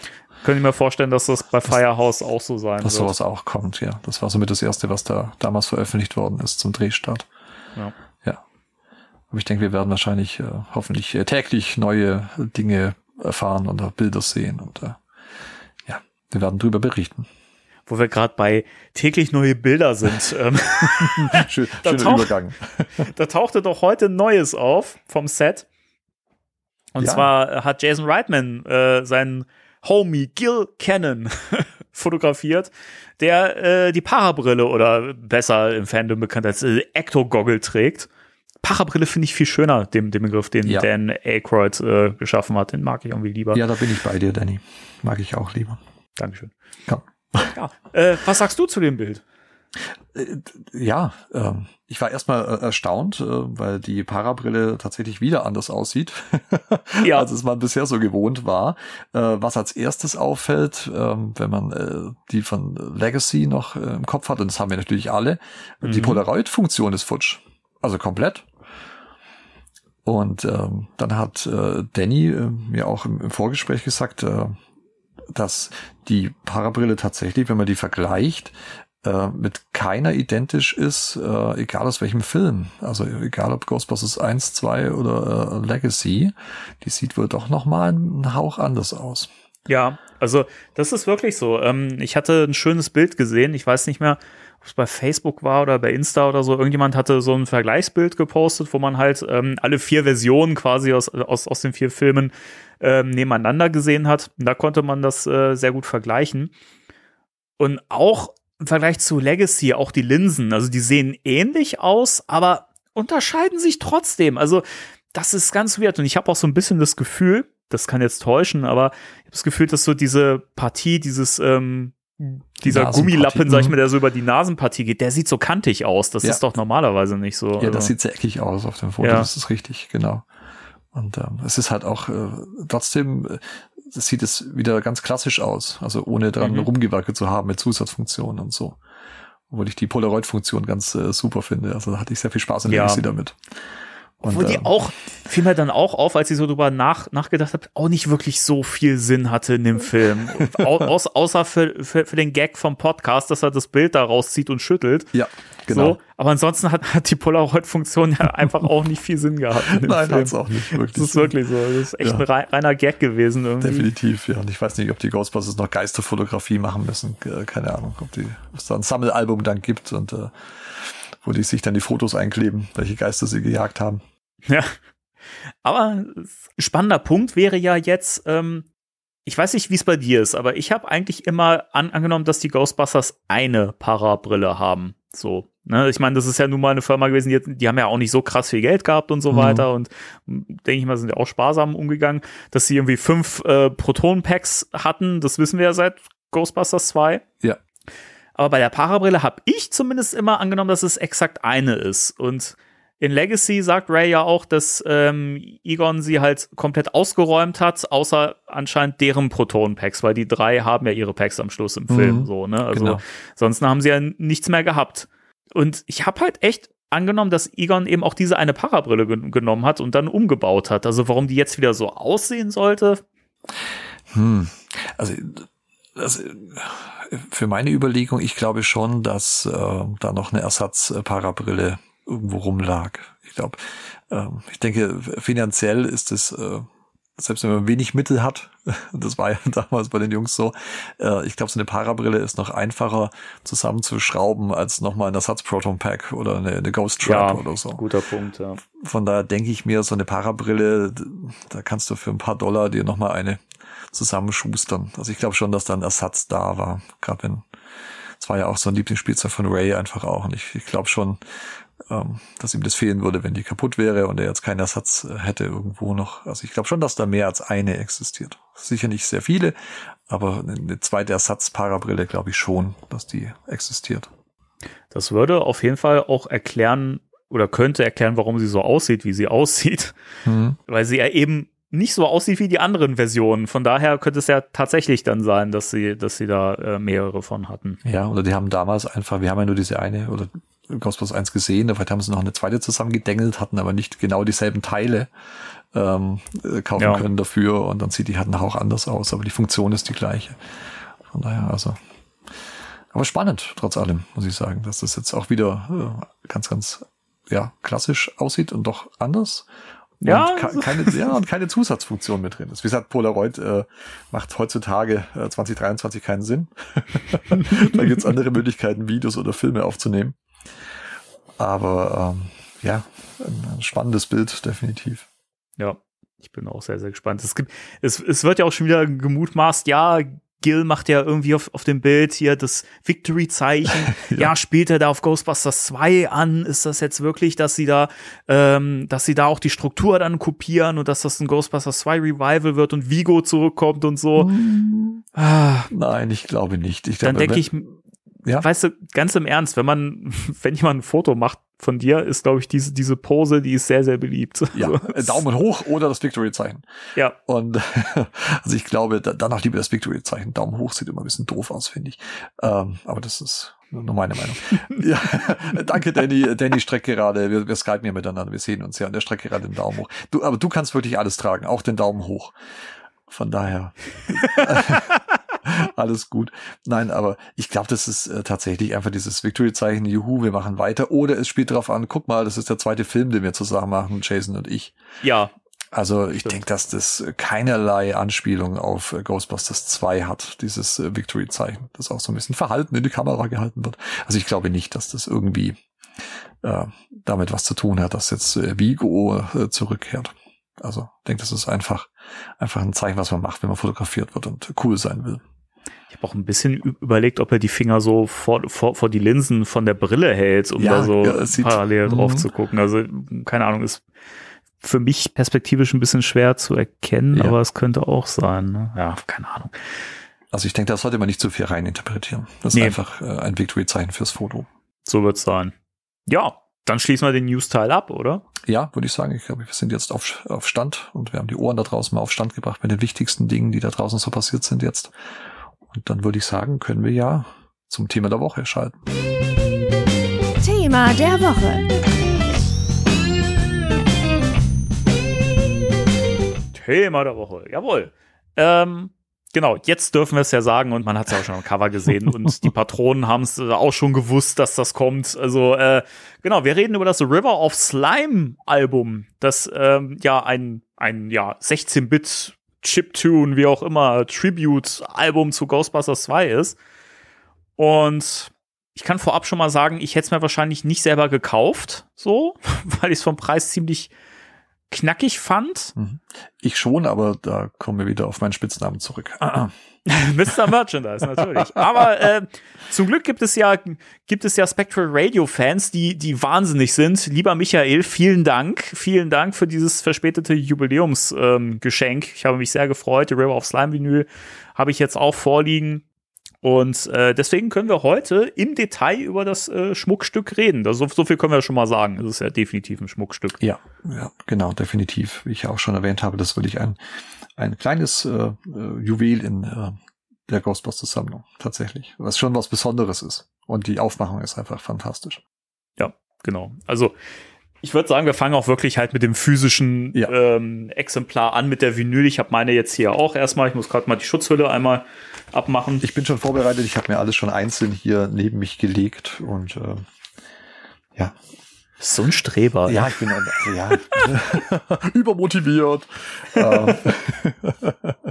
also es ist, es ist wirklich, also wir können ja erstmal so ein bisschen auf, äh, auf das eingehen, was man zuerst sieht, nämlich die Verpackung ja. und, das, und das Artwork. Ja. Es ist ja wirklich, also vom, also vom, von einem Design-Standpunkt her, also als, als, als jemand, der ja auch selber Cover-Art, Artworks bastelt und designmäßig äh, unterwegs ist, muss ich echt sagen, das äh, lässt mein Herz höher schlagen. Ja, es ist, äh, ich finde, es ist Artwork-technisch äh, mit das Beste, was man so von Ghostbusters 2 bisher offiziell, Ja. wenn man das so sagen kann, äh, gesehen hat, muss ich ehrlich sagen. Es ist so stimmungsvoll, es ist so, es ist, ja, es, es trieft äh, vor lauter Ghostbusters 2 Schleim sozusagen. Diese Artworks. Also selbst wenn man nicht weiß, es ist ja kein Vermerk drauf auf dem Cover, was ich sehr schön finde, dass da im Grunde das Artwork ähm, nicht äh, verschandelt wird durch irgendeinen Schriftzug oder Logo oder Mhm. sonst was, weil man kann es im Ganzen genießen. Ähm, es, es, ist, es ist so Ghostbusters 2. Ach, äh, die Farbwahl und Co. Aber was ist denn überhaupt zu sehen, Danny? Also ich habe ja äh, gerade erstmal das Innenleben herausgenommen, was ja nicht so schlau ist. Aber nehmen wir doch mal die Plattenhülle in die Hand. Ne? Also ich finde ja erstmal das Farbschema ex extrem gut. Ähm, weil du ja halt wirklich dieses, dieses äh, Pink von dem Mood Slime hast, was sich halt wie ein roter Faden durch das Artwork zieht. Und dann hast du ja immer einfach auch so, so als Kontrast, aber immer nur so, so als, als kleines E- Element äh, grafisch dieses so ein bisschen Slimer-Grün drin, wobei Ja. ich hätte es jetzt eher als, keine Ahnung, als äh, Waldmeistergrün bezeichnet. Ja, so ein bisschen, äh, ein Waldmeistergrün. Aber ich glaube, es ist schon eine Hommage an, äh, an Slimer. Und das wirkt halt, äh, die Farbkomposition ist halt genial gemacht. Und äh, ja, wir sehen äh, die Freiheitsstatue, die äh, ja auf New York zuläuft. Und es ist alles unglaublich toll eingefärbt und äh, ja, der, der Himmel äh, wie so ein Strudel fast und auch, wie gesagt, in diesen Moodslime-Farben und äh, das Wasser ist äh, auch in dem Stil gehalten. An der Feiertstatue selber ähm, sieht es aus, als ob an der rechten Schulter so ein bisschen äh, Schleim sich noch befindet, der so ein bisschen zähflüssig äh, in, ins Wasser läuft und auch auf der linken Schulter. Und äh, es ist, äh, ja, die Flamme der Fackel ist in diesem Grün gehalten, wo wir gerade gesagt haben, diesen Mhm. äh, fast Slimer äh, Minzgrün Ding. Mischmasch, aber das wirkt halt äh, fantastisch. Also es ist äh, wirklich ein, ein Augenschmaus, muss man wirklich sagen. Und auch wenn nirgendwo irgendwas zu sehen ist, äh, woher das denn stammt, ähm, aus dem Augenwinkel sieht man, oh, Ghostbusters 2. Ja, ist wirklich so. Also es ist ja auch so, man muss ja wirklich sagen, es ist ja halt kein, keine, keine Lizenzveröffentlichung, es ist kein offizielles äh, Ding, sondern ähm, es ist halt einfach, ja, kann man sagen, so ein Fan-Ding, Fanmade-Ding. Also, also Shapeshift Records ist halt schon eine Firma so, ne, aber es ist jetzt nichts, wo man jetzt irgendwie so ein, so ein Ghostbusters-Logo drauf finden kann oder äh, halt ein Titel Ghostbusters oder irgendwas. Deswegen Mhm. heißt es halt auch nur River of Slime. Ja. Aber wie du schon sagst, man weiß, was gemeint ist. Also wenn man auch nur annähernd was mit, äh, mit Ghostbusters 2 anfangen kann, dann erkennt man das als das, was es ist. Ja. Und äh, auf der Rückseite der Hülle sind ähm, einige Bilder zu sehen von einem äh, fiktiven äh, Ghostbusters 2 Videogame, so ein Sidescroller, aber ich denke, da gehen wir vielleicht nachher noch ein bisschen detaillierter drauf ein, wenn wir über das, das Artbook auch sprechen, Danny, oder? Ja, und auch wenn wir über die, die Musik reden, weil Mhm. das, das können wir ja schon mal sagen, ähm, für Leute, die sich jetzt fragen, was, was genau ist denn da musikalisch überhaupt los? Ähm, es ist ja so, dass das im Prinzip ja der, der, der Score von Ghostbusters 2 von Randy Edelman gemischt mit dem Soundtrack ist, also Ja. mit den Pop-Songs, die man ja schon kennt hier von Oingo Boingo, Flash and Blood und Run DMC und so weiter und äh, Flip City von Glenn Frey. Ja, Bobby Browns On Your Own ist dabei und so. Genau. Mhm, Und We're Back. Genau, und ähm, das Ganze halt uminterpretiert, wie würde es klingen, wenn das der Soundtrack eines fiktiven 16-Bit-Videospiels wäre, was damals zu Ghostbusters 2 erschienen wäre. Und äh, so klingt das Ganze und so ist dieses Artwork, also halt diese Bilder aus diesem fiktiven Spiel quasi auch ähm, angelehnt. Es gibt auch einen sehr schönen Trailer von Shapeshift Records, wo man das Ganze auch im Bewegtbild sehen kann. Und das ist schon geil. Also das, da, da hätte ich schon Bock, das Spiel zu spielen, also wenn es das gäbe. Ja, also da wäre ich auch sofort dabei. Ich bin ja ein alter äh, Videospieler auch seit den 80ern. Also ich habe damals mit dem Atari 2600 angefangen und äh, habe ich dann hochgearbeitet und äh, besitze auch noch alle, alle Konsolen. Und ähm, liebe ja auch dieses Mega Drive Ghostbusters Spiel, wie so viele oder alle eigentlich, die das Mhm. mal gespielt haben. Und äh, ja, das, äh, dieses fiktive äh, Spiel ist halt in Bewegtbildern noch viel genialer und das wäre wirklich etwas, da würde ich, äh, weiß ich nicht, ach, mein Erstgeborene für verkaufen. Also, ähm, also das ist richtig, richtig toll. Also hätte ich so, so viel Lust, da irgendwo das äh, spielbar zu haben. Aber die Sequenzen, die die da extra dafür programmiert haben, die sind so aufwendig äh, gemacht Ja. auch. Ähm, es sieht wirklich aus, als ähm, ob dieses Spiel existiert. Ja, Und äh, wie gesagt, alles als Sidescroller gemacht und sie haben sich sehr, ähm, ja, soll man sagen, die epischsten Szenen rausgesucht und die äh, dann verwurstet sozusagen in diesen fiktiven Leveln, die sie da zeigen. Also Fürst des Schleims, äh, das, äh, ja, die Scoleri-Brüder im Gerichtssaal und äh, der Endkampf gegen Vigo oder wie die Freiheitsstatue durch die, die Stadt äh, läuft und äh, wahnsinnig gut. Und äh, da eben dieser, dieser Soundtrack, wenn man das so sagen kann, ein äh, Spiele-Soundtrack, äh, der sich im Grunde den, den Score und äh, vornimmt und auch, wie gesagt, die Popmusik, wie Danny ja gesagt hat, von Ghostbusters 2 und das in eine sogenannte äh, Chip-Tune verwandelt. Das ist so die Musikart. Und ich hatte wenig Berührung tatsächlich mit Chip-Tune-Songs bisher. Weiß nicht, wie es dir auch. geht, Danny. ja, also das, das, was ich gehört habe, war halt nicht so mein Fall. Ja. so, ich habe auch ein paar Dinge gehört und ich bin prinzipiell, bin ich der, der 16-Bit-Musik, weil ich eben ähm, so viele Spiele auf äh, Sega Mega Drive oder auch auf Super Nintendo ge gespielt habe. Das ist halt schon ein, ein ganz spezieller Sound, äh, der mir ja auch bekannt äh, ist und der sich schon ein bisschen eingeprägt hat in mein Gehirn. Deswegen war es nicht ganz so fremd für mich, äh, den Soundtrack dann in dieser Chiptune-Variante zu hören. Aber es ist schon ganz anders. Mhm. sehr, sehr speziell. Und ähm, dieses Chiptune, ich habe mir da äh, was aufgeschrieben dazu, was, was das ein Genre eigentlich ist. Und äh, das äh, würde ich kurz zum Besten geben. Das ist nicht viel. Äh, Chiptunes bilden ein Genre innerhalb der computererstellten Musik, das sich durch einen charakteristischen künstlichen Klang auszeichnet. Der Ursprung liegt in der Heimcomputer- und Telespiele-Ära. Ach, Telespiele ist auch so ein schönes Wort. Ja, was nicht mehr benutzt wird heutzutage. Ja. Die ursprünglichen Chiptunes wurden durch Soundchips mit relativ primitiven Tongeneratoren erzeugt. Und der Begriff Chiptune stammt aus der Ära des Heimcomputers Amiga. Die hatten wohl so, ein, so eine Art Software, die, die Mod äh, hieß. Und da konnte man äh, wohl tatsächlich auf dem Amiga eigene Musikstücke dann auch äh, komponieren und programmieren. Und da kommt es tatsächlich her. Aber es ist eine, eine relativ unbekannte Unterart sozusagen äh, musikalisch. Also wie gesagt, sagte mir etwas, aber äh, ich habe mich nie so wirklich damit beschäftigt. Aber dank äh, Ghostbusters äh, weiß ich jetzt auch da ein bisschen mehr und äh, erfreue mich an den Melodien. Es ist auch wirklich so, ich, ich muss echt sagen, also die Chiptune-Sachen, die ich so bisher in den letzten Jahren gehört habe, waren nicht so mein Fall. Eben, ich meine, wir sind alle halt mit dieser Musik irgendwie groß geworden, so, wenn, wenn man Videospiele gespielt hat, so, dann ist das quasi die Musik, die uns ein bisschen durch die Kindheit begleitet hat, so, ne? Diese, diese halt limitierten Sounds und so, was ja echt charakteristisch ist und hat ja auch irgendwie einen eigenen Vibe, wenn man so möchte. Trotzdem finde ich das halt so als was, was ich mir so freiwillig aufs Ohr packe, wenn ich halt einfach Musik hören möchte. Ist halt nicht geeignet gewesen, meiner Meinung nach. Ich muss bei River of Slime echt ein bisschen zurückrudern, was aber auch daran liegt, ähm, das ist auch ein bisschen Streitpunkt bei dem Album, so wie ich das verstanden habe, so ein bisschen jedenfalls, dass es halt nicht wirklich hundertprozentig so ein 16-Bit-Sound ist. Mhm. Ähm, es ist ja so, dass äh, An An Anarchy Tarman, das ist halt der Genau. Komponist des Albums, ich Ja. finde den Namen so geil. Ja. Ähm, der hat ja das halt mit einem mit so einem alten Keyboard gemacht, ne, was ja eben halt auch so ein bisschen limitierter war von den Möglichkeiten, dementsprechend vom Sound her Mhm. sehr nah an diesem Chiptune-Sound dran war.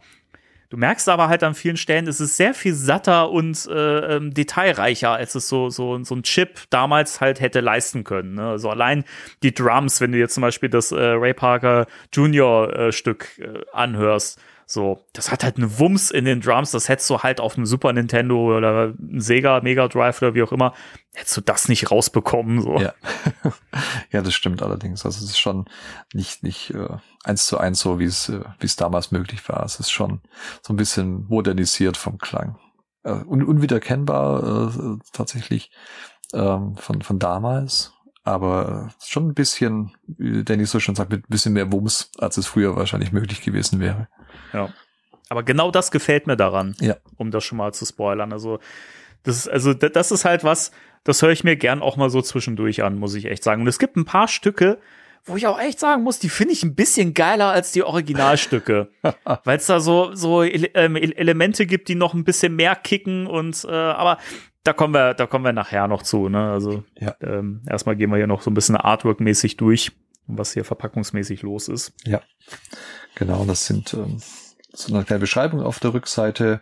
Ähm, und eben, es ist ja eine Doppelvinyl, Mhm. eine Doppel-LP und ähm, insgesamt sind es 25 Tracks auf zwei Scheiben verteilt und auch die Scheiben sind sehr besonders, aber da kommen wir ja auch Oh ja. gleich noch mit dazu.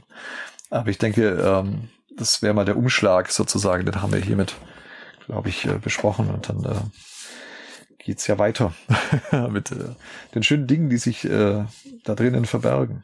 Oh ja. Und das, das erste, was mir halt beim Aus Auspacken direkt in die Hand gefallen ist, ist das Poster. Ja, das habe ich sehr gefeiert.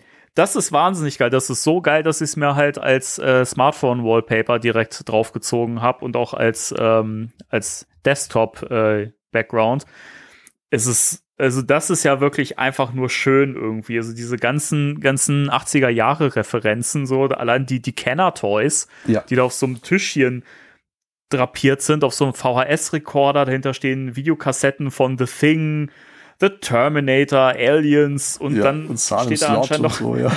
ein Stephen King Buch, ja, also ja, alles, was dazugehört. Dann da der Kenner stapehaften Vigo-Poster, ein Ghostbusters 2 Poster an der Wand und so. Dann eben diese fiktive Spielekonsole, auf der Shapeshift steht. Ich weiß gar nicht, ist die dem Mega Drive? Also die, die sieht aus wie das? Mega Drive 2. Ah, okay. Also es gab ja eine, eine, eine neue Variante dann damals, technisch identisch, aber mit äh, hübscheren, eleganterem Gehäuse, weil mir die, Mhm. die klobige erste Mega Drive besser gefallen hat. Aber es sieht sehr nach Mega Drive 2 aus. Und ähm, auf dem Monitor ist eine, der Endkampf gegen Vigo zu sehen im Spiel. Unten rechts ist noch ein High-Sea Ecto Cooler. Mhm. Und äh, oder- oder in der linken unteren Ecke, wo wir wieder beim Thema Turtles wären, da steht ein Ninja Turtles Skateboard. Das ist geil, das Ding. Also, das finde ich. Vor allem, weil es halt auch wieder mit diesem Grün und diesem Gelbton so richtig schön, richtig schön hervorsticht, obwohl es halt so da in der Ecke im Hintergrund äh, Ja, drapiert ist. Finde richtig. ich sehr cool. Ja, genau. Man sieht auch Mikey müsste das sein. Äh, Ja. Und ähm, ja, es sind Sticker mit dabei. Und Elvira äh, ist zu sehen, äh, Mistress of the Dark und äh, ein Camp Crystal Lake, also von äh, Jason, Freitag 13. Sticker und ein Nerf-Sticker, der so ein bisschen ähm, verdeckt ist, wahrscheinlich aus Copyright-Gründen. Und äh, also es ist unglaublich. Das ist wie ein Wimmelbild. Ja, sehr schön fand ich auch den OK-Sticker auf Ja. dem Fernseher. ähm, und das ist ja, es ist ja der Aufdruck auf dem Van in, äh, in Kevin al allein zu Haus. Ja, genau. Die, äh, die feuchten Banditen, die fahren ja diesen, diesen OK-Van. Ja. Fand ich auch sehr, sehr Ja. geil. Also wirklich äh, unglaublich äh, liebevoll äh, alles platziert und alles, was so, ja, diesen 80er Jahre Vibe äh, spiegelt, ist da irgendwie vertreten. Und äh, also es lohnt sich wirklich, äh, da kann man lange Zeit verbringen und einfach äh, immer wieder kleine Details entdecken und äh, mit der Zunge schnalzen, was die da tatsächlich alles mit eingebaut haben. Also sehr, sehr schönes äh, Doppelposter. Das ist in der Mitte gefaltet. Und ähm, also wirklich schön. Hat eine ordentliche Größe und äh, Mhm. ja, lässt einem das Nostalgieherz äh, wirklich aufgehen. Oh ja. Das fällt mir jetzt erst auf. Liegt da oben links auf dem Fernseher ein Green Lantern das, Corps ja, Ring? das ist tatsächlich von äh, einem Green Lantern Ring, ja genau. Neben dem, äh, ja, ja, neben dem Ecto. Ach cool. Ja. Weil das, das, ist, das ist das, was du sagst. Das ist wie ein Wimmelbild. Du Ja. kennst doch mal wieder irgendwas Neues. Also es ist echt. Also allein das lohnt sich halt schon. Ja, irgendwie das so Artwork-mäßig. Ja. Und so viel Liebe ist tatsächlich in diese ganze Veröffentlichung äh, geflossen, wie ich finde. Also Ja. Was das Poster hier spiegelt an Detailverliebtheit, ähm, das spiegelt sich in der kompletten Veröffentlichung von River of Slime wieder. Also, Ja. Das auf jeden Fall, genau. Dann, dann haben wir ja die beiden Innenhüllen mit den, mit den beiden äh, Platten, mit den beiden Vinylscheiben drin. Die sind auch sehr schön gestaltet. Äh, auf der ersten Hülle, auf der Vorderseite, hast du ja so ein bisschen diesen, ich glaube, es soll ein bisschen was vom Schleimfluss sein, oder? Das Ja. sieht so ein bisschen aus wie so wabernde Schleimmasse. richtig, genau. Also Das ist tatsächlich, äh, ja, als ob man direkt auf den Schleimfluss blickt, der unter einem wabert. Dann hast du da so ein bisschen, äh, ein bisschen Erklärungstext äh, von Shapeshift Records selbst, die da noch mal so ein bisschen zum zum Album äh, und zu zu äh, zu dem Thema, warum gerade Ghostbusters 2 äh, eingehen. Spannend finde ich, dass sie, dass sie Ghostbusters 2 mit G2 äh, abkürzen, Ja. was eigentlich mal GB2 ist. Aber gut, Richtig, genau. ist, ist okay. Ähm, die Rückseite, das ist ein Bild, ich weiß nicht, ich meine, wir haben schon mal, also Timo und ich hatten im Podcast schon mal irgendwie erwähnt, dass das Artwork-mäßig irgendwie aufgetaucht ist und äh, Mhm. newsmäßig behandelt worden ist. Ähm, sieht man ja eine Il Illustration von, von Janosch mit seinen leuchtenden Augen, wie er diesen, diesen, diesen Gang entlang geht. Ja, nachdem ihr Juhu, äh, Dan, Oh, da Dan ich, da, da ich nicht gehut. Ah, ja, äh, als er Dana besucht hat, bei all dieser Schwärzlichkeit, die da verstatten ging in Ghostbusters 2. Und diese, dieser wirklich spooky Moment, als er den dunklen Gang hin- hinunterläuft und dann seine Augen wie Taschenlampen leuchten, um den Gang zu erhellen. Und das ist ähm, im Film schon äh, spooky, aber dies, diese Illustration, also wow.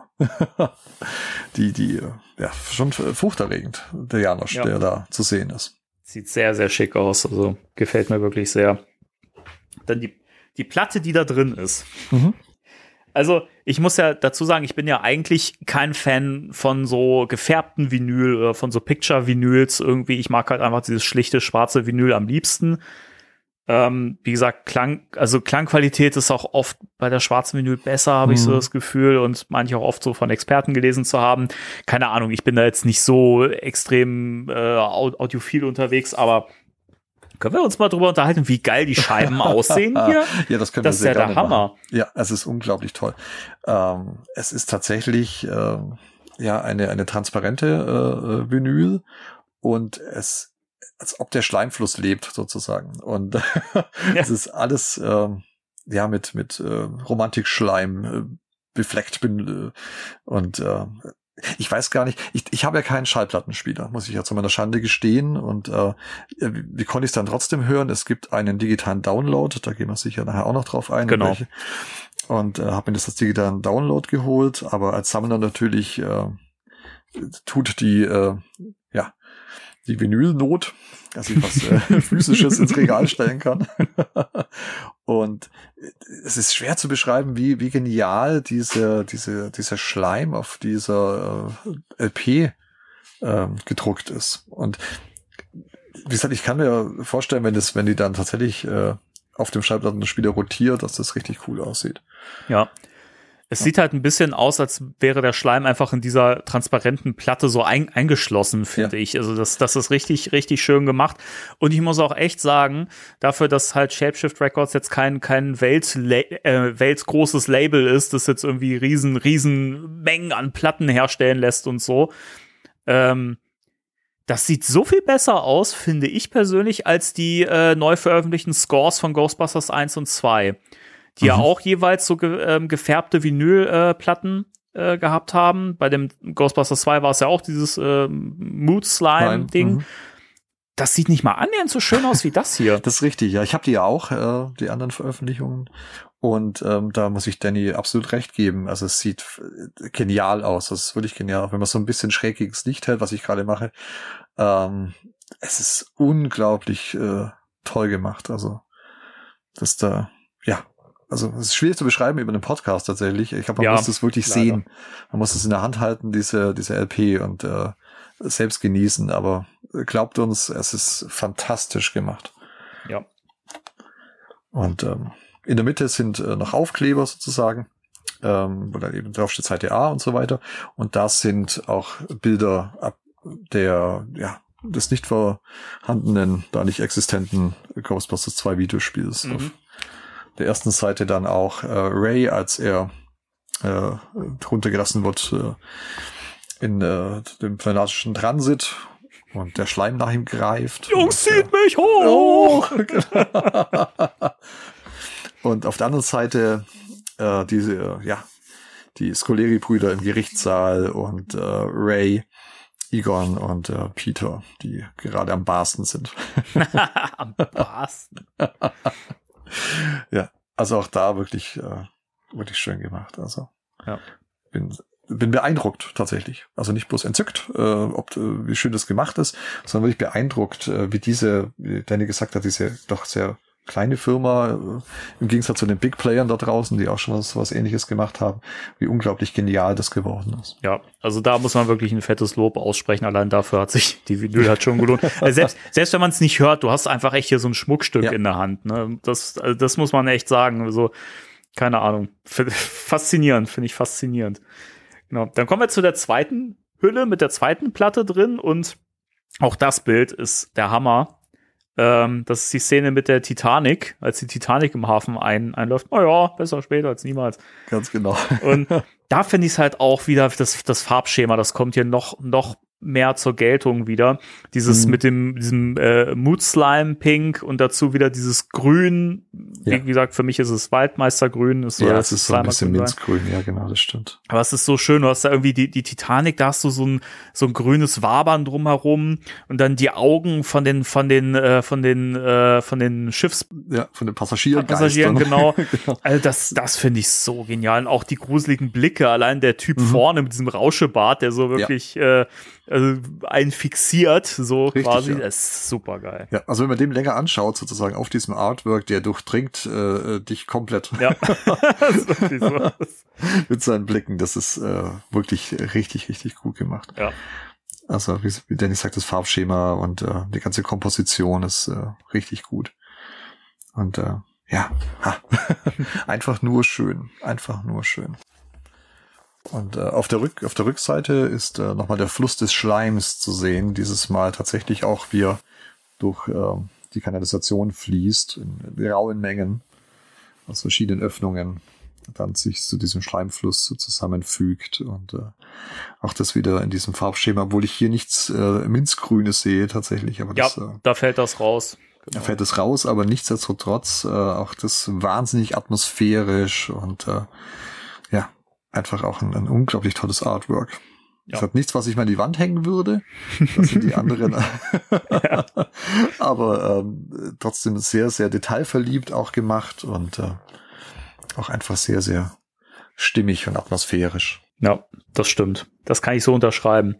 Genau, dann die äh, Platte wieder selber. Und die ist diesmal auch halt wieder transparent, aber mit grünem Schleim. Und hier passt auch diesmal die Farbe äh, zu Slimer. Das ist auf jeden Fall ein richtig schönes Slimer-Grün, finde ich. Das passt perfekt.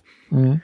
Definitiv. Das ist Slimer. Und das sieht auch wieder so geil aus. Es, es, es, es, es sieht halt auch wirklich so aus, als hätte der Schleim so, ne, als wären das so mehrere Ebenen. Das sieht halt wirklich, es hat so einen dreidimensionalen Effekt irgendwie, dadurch, dass das so auf beiden Seiten halt auch eingefärbt ist. Also, keine Ahnung, wie, wie kriegt man das so gut hin? Ich, und Ja. vor allen Dingen, warum kriegen das größere Firmen nicht hin? Ich finde es faszinierend. faszinierend. Ja, es sieht wirklich so aus, als, also nicht wie aufgemalt oder irgendwie, äh, es sieht wirklich aus, als ob das äh, innerhalb der, der Platte irgendwie alles stattfindet. Ja. Also, wie gesagt, schwer zu beschreiben für die Ohren da draußen, aber es ist, äh, glaubt uns, wenn wir euch auch bei der Slimer-grünen Vinyl sagen, ähm, Erlebnis, äh, diese in der Hand zu halten und äh, so ein bisschen gegens Licht zu drehen. Also Ja. Auch sehr, sehr schön. Auch hier wieder mit ähm, Artworks aus dem fiktiven Spiel, dieses Mal Ecto 1a, der richtig toll in Pixeloptik umgesetzt ist, Mhm. wie ich finde, äh, auf der C-Seite und ähm, auf der D-Seite dann geht es äh, ja Vigo an den Kragen oder eher den, den äh, Ghostbusters. ja.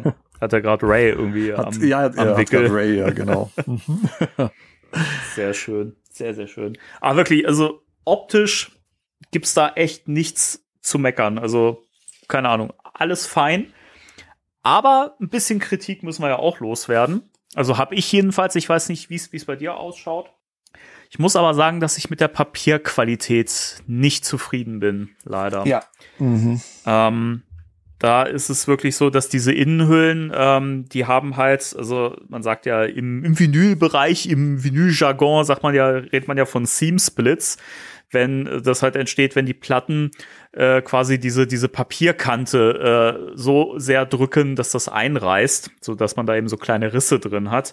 Das ist bei mir bei allen Innenhüllen der Fall, dass die auf allen Seiten ähm, leider so kleine Risse haben. Das ist sehr sehr schade. Ja, und äh, leider habe ich das auch, äh, nicht auf allen Seiten, aber an der Oberkante. An einer äh, habe ich tatsächlich bei beiden äh, einen Riss drin. Und es ist tatsächlich so, dass sich eine äh, Platte durch das Außencover äh, gebohrt hat. Also selbst das Außen, das stabile Außencover, äh, das Slipcover, ähm, selbst da ist die Platte durchgekommen. Ja, da habe ich auch so einen ganz, so einen ganz leichten. Also der ist, das ist noch nicht ganz durch, aber da äh, hat man auch so einen leichten Riss. Und da habe ich halt auch gehört, dass das wohl leider ein sehr ähm, häufig aufkommendes Problem ist. Und das finde ich dann wiederum schade, dass, dass da halt die Papierqualität nicht ausreichend ist. Zumindest, ja. keine Ahnung, ich, so gefütterte Innenhöhlen sind für, für Schallplatten immer eine bessere Sache, ja, mhm. äh, weil die halt besser schützen, stabil sind und so. Und weiß nicht. Ich, ich frage mich, eh, das ist halt so ein Punkt, da hätte ich schöner gefunden, wenn das so eine Gatefold, ähm, ein Gatefold-Cover gewesen wäre, dass man so, also ein Aufklapp-Cover, so Aufklapp ne, wo man halt mhm. die Artworks so ähm, innen hat, im Innenbereich und dann vielleicht ja. irgendwie ähm, den Rest so, keine Ahnung, auf die Rückseite vom, vom Poster hätte man das ja auch gut irgendwie drauf, draufdrucken können und so, ne, mhm. ne, die Bilder, die jetzt hier auf den Innenhüllen drauf sind, das hätte ich, glaube ich, die bessere Wahl gefunden. Ähm, das wäre jetzt so wirklich mein größter Kritikpunkt, ehrlich gesagt, an der Platte.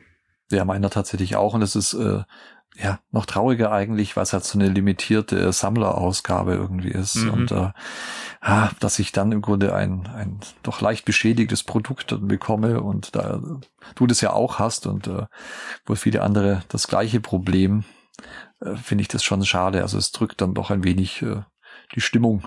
Nicht ja. viel. das andere reißt es dann schon raus. Aber ich finde es halt äh, schade, dass äh, ja, das schon beschädigt ankam, gerade beim, beim Außencover, wie gesagt, das ist ein Slipcover, finde ich, ich fand es so schade, dass das da sogar durchgebohrt ist. Und ähm, ja, also das ist äh, wirklich traurig, dass das nicht äh, ja bessere Qualität hat. Aber ja, der Inhalt macht das wieder wett. Also ich habe mich kurz geärgert tatsächlich, als ich es auspackte, wo ich dachte, ah, verdammte Axt. Ja, ähm, so. da habe ich gedacht, ach Mensch, jetzt habe ich so einen tollen Sammlerartikel und will ich was Besonderes in der Sammlung und dann auch von Ghostbusters 2 und dann ist es so ein bisschen beschädigt und äh, aber als ich mich dann näher damit beschäftigt habe, mit der Veröffentlichung, dann ist doch das äh, Grinsen immer breiter geworden im Gesicht ja. und das war dann wieder okay. Aber trotzdem ein bisschen ärgerlich tatsächlich. Ja, also mir ging's da gen echt genauso, ne, als ich das so schön aus der Folie rausgenommen habe und dann gemerkt habe, ah, okay, da in der Außenhülle ist schon was dran und dann innen.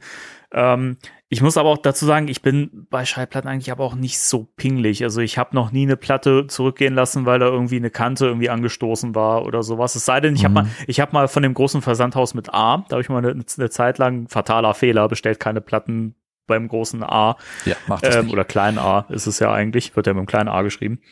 Die, die Platten einfach in so einen riesengroßen Karton zusammen mit, mit einer Lieferung Konservendosen geschmissen haben, ohne mhm. Füllmaterial. Und die Platte war komplett durch. Mhm. So, und das hatte ich mehrfach, dass Platten komplett im Arsch waren.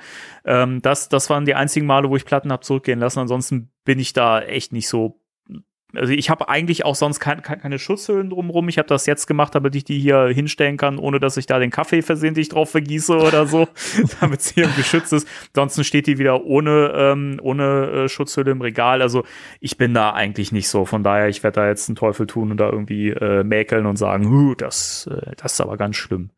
Ja. Also ich bin da ein bisschen pingeliger tatsächlich. Mhm. Und ich bin ja auch Buchhändler und auch meine Bücher äh, behandle ich sehr, sehr vorsichtig. Also, da wird kein, kein, kein Rücken gebrochen und äh, ich nehme auch die Schutzumschläge äh, der Hardcover-Bücher ab, wenn ich sie lese, weil äh, manche schon gesagt aber das ist doch ein Schutzumschlag fürs Buch. Ne? Das ist ein Schutzumschlag für mich, der geschützt werden muss. Also ja, irgendwie da, ist das merk merkwürdig, oder? Dass, dass der Schutzumschlag eigentlich das ist, was, was geschützt werden muss beim Buch. Ne? Also. ja, genau.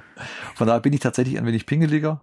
Ähm, ich weine mich jetzt nicht in Schlaf deswegen, aber, äh, aber es ist, äh, ja, da bin ich ein bisschen pingeliger, gerade weil es eben auch ein Sammlerartikel ist. Und äh, ich denke, wenn es eine normale Veröffentlichung wäre, die ich jederzeit auch wieder nachkaufen kann oder eben nicht so, so schön aufwendig und äh, wie gesagt eben limitiert, ja. dann äh, ja, hat mich, wie gesagt, ein bisschen geärgert, aber wie gesagt, nichts, nichts Schlimmes. Aber ich bin da tatsächlich ein bisschen pingeliger, was das betrifft. Ja gut, dann äh, da, da gehen wir dann mal aus dem Da sind wir, ja, das sind wir nicht einer Meinung der die Menschen. Ja, das, das ließ sich nicht vermeiden, dass wir irgendwann auch mal zu Sachen kommen. Obwohl beim Held der Steine haben wir auch schon fe- festgestellt, dass wir da verschiedene Ansichten haben. Also ja, das sind wir äh, ganz weit auseinander, wir zwei. Krass. Egal. Ähm, noch eine negative Sache, wo wir auf jeden Fall darauf hinweisen müssen, was jetzt bei mir nicht der Fall war. Ich weiß nicht, ob es bei dir der Fall ist. Es soll ja Platten geben, die so ein bisschen gewellt sind. Ähm, ja, da kann ich was dazu sagen.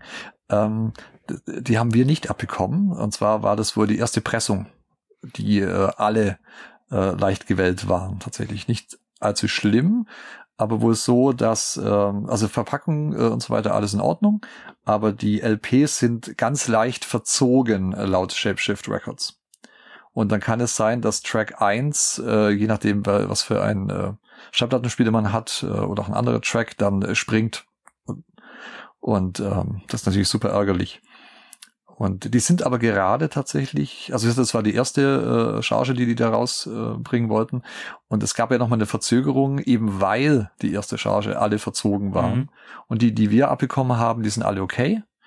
Und momentan, also Stand heute früh, kann man äh, bei Shapeshift Records direkt noch diese äh, leicht verzogenen äh, LPs bestellen. Das ist dann ein Warped Sale, nennen die das. und äh, die schreiben auch, Verpackung ist intakt, alles gut. Die, die Platten sind, wie gesagt, ganz leicht verzogen und es kann sein, dass ein Track dann springt. Also es ist äh, ziemlich sicher sogar, dass äh, der Track 1 immer wieder hüpft.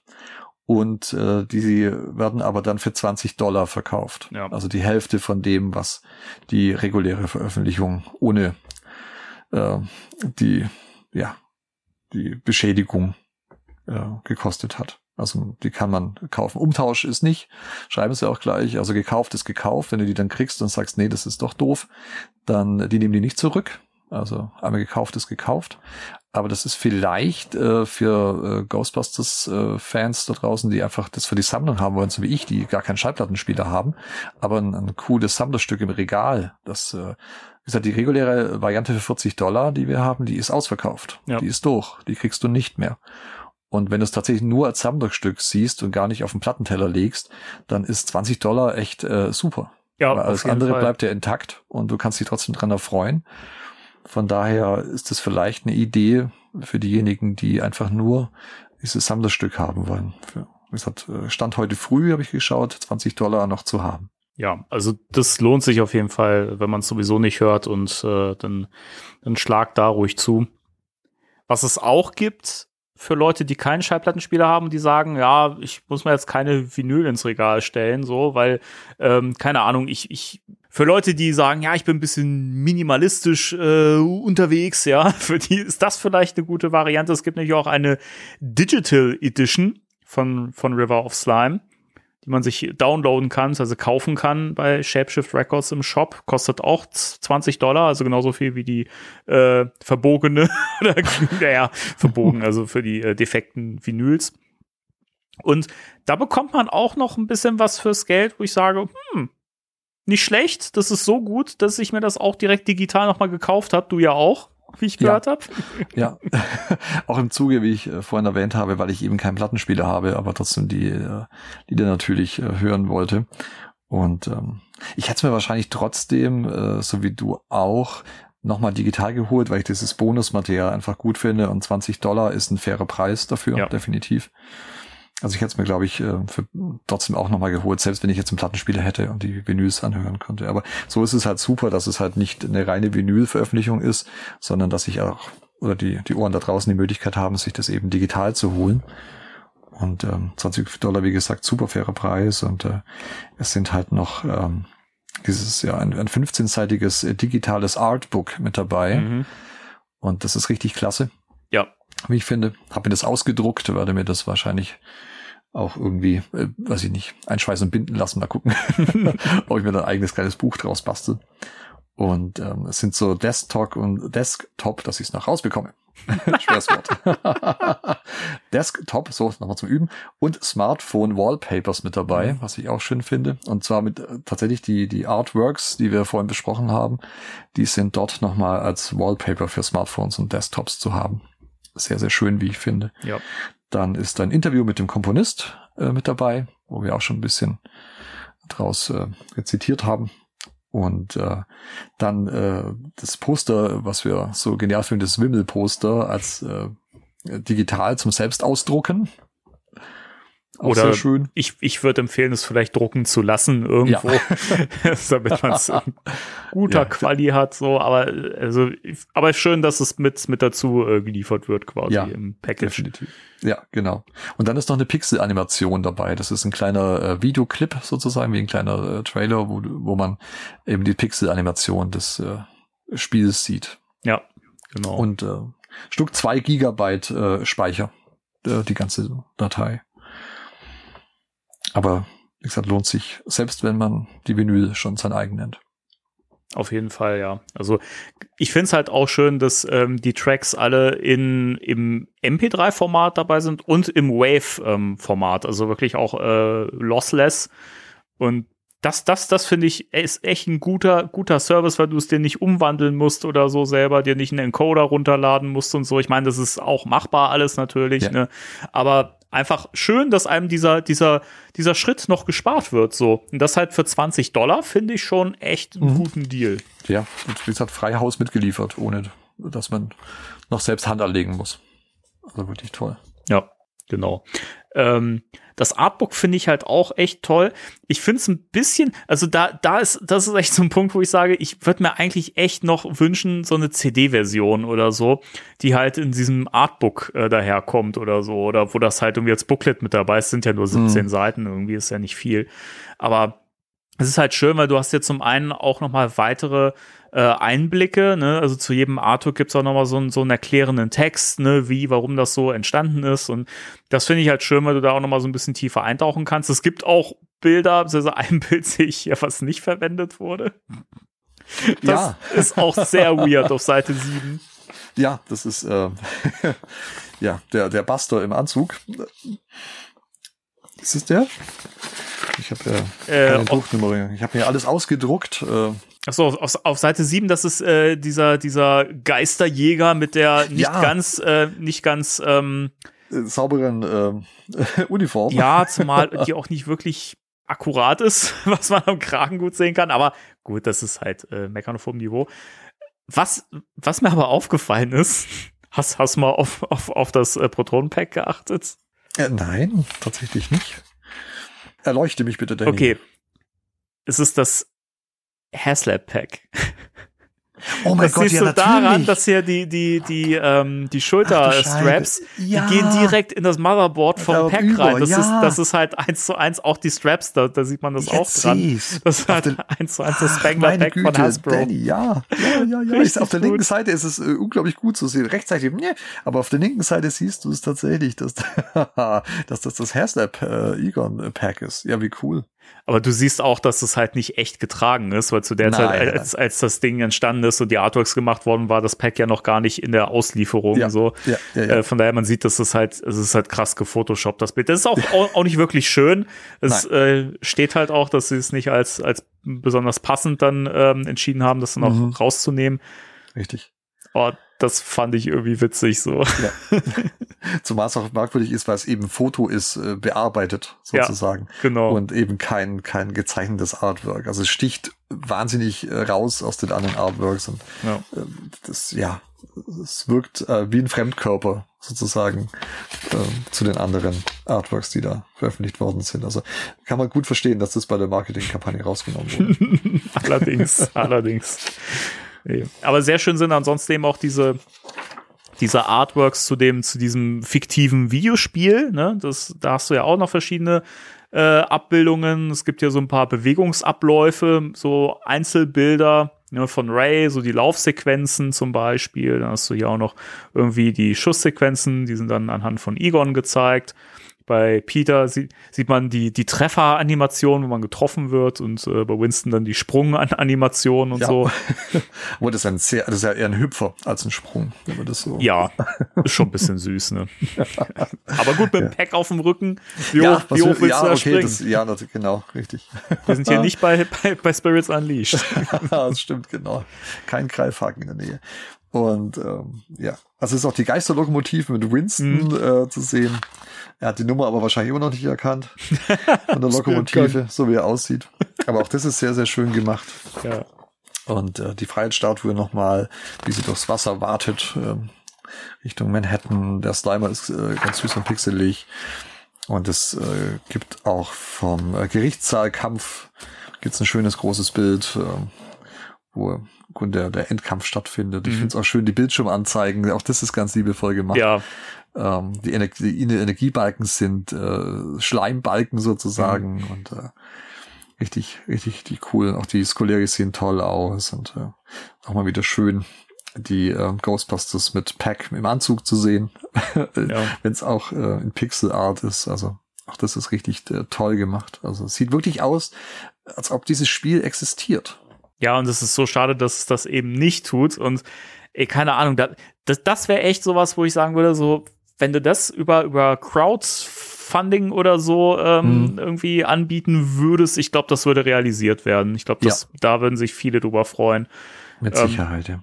Zumal du siehst ja auch in diesen Videos, dass äh, die Animationen sehen halt sehr viel besser und flüssiger aus, als das halt früher bei solchen Spielen möglich war.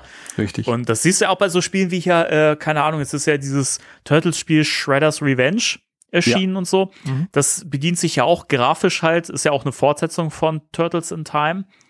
Und das sieht ja viel flüssiger aus und so. Und da, da kann man heute so viel machen. Und dieser Pixel-Look, der altert ja auch irgendwie nicht. Also das Ja. ist ja immer noch, sieht immer noch geil aus. ja, ich der bleibt wirklich charmant. Mhm. Ja, ich würde es mir so wünschen, so ein Spiel, ähm, hätte ich echt richtig Bock drauf. Ja. Und auch äh, Ecto 1A, wie, wie, ja, was über die Brücke fährt und dann äh, läuft im Hintergrund in diesem kurzen Video On Your Own, Ja, äh, in dieser Chiptune-Variante. Und ah, das ist einfach nur fantastisch. Also ist, ja, als alter Gamer wirklich Gänsehaut. Und ich will überall, äh, egal wo, meinen den Controller einstecken und dann äh, losspielen. ja. Und äh, press start to play, aber ich kann halt nicht, weil dieses Spiel nicht existiert. Das ist echt sehr, sehr schade. Also ganz im Ernst, also Shapeshift Records, wenn ihr das hört, ja, und uns versteht, dann, dann macht da mal was draus. Also das wäre ja verschenktes Potenzial. Ja, definitiv. Äh, äh, zwei, die es unterstützen würden finanziell, habt ihr sicher schon. Und, Ja. äh, Allerdings. ich denke, Timo wäre da sicher auch mit dabei. Also Ja.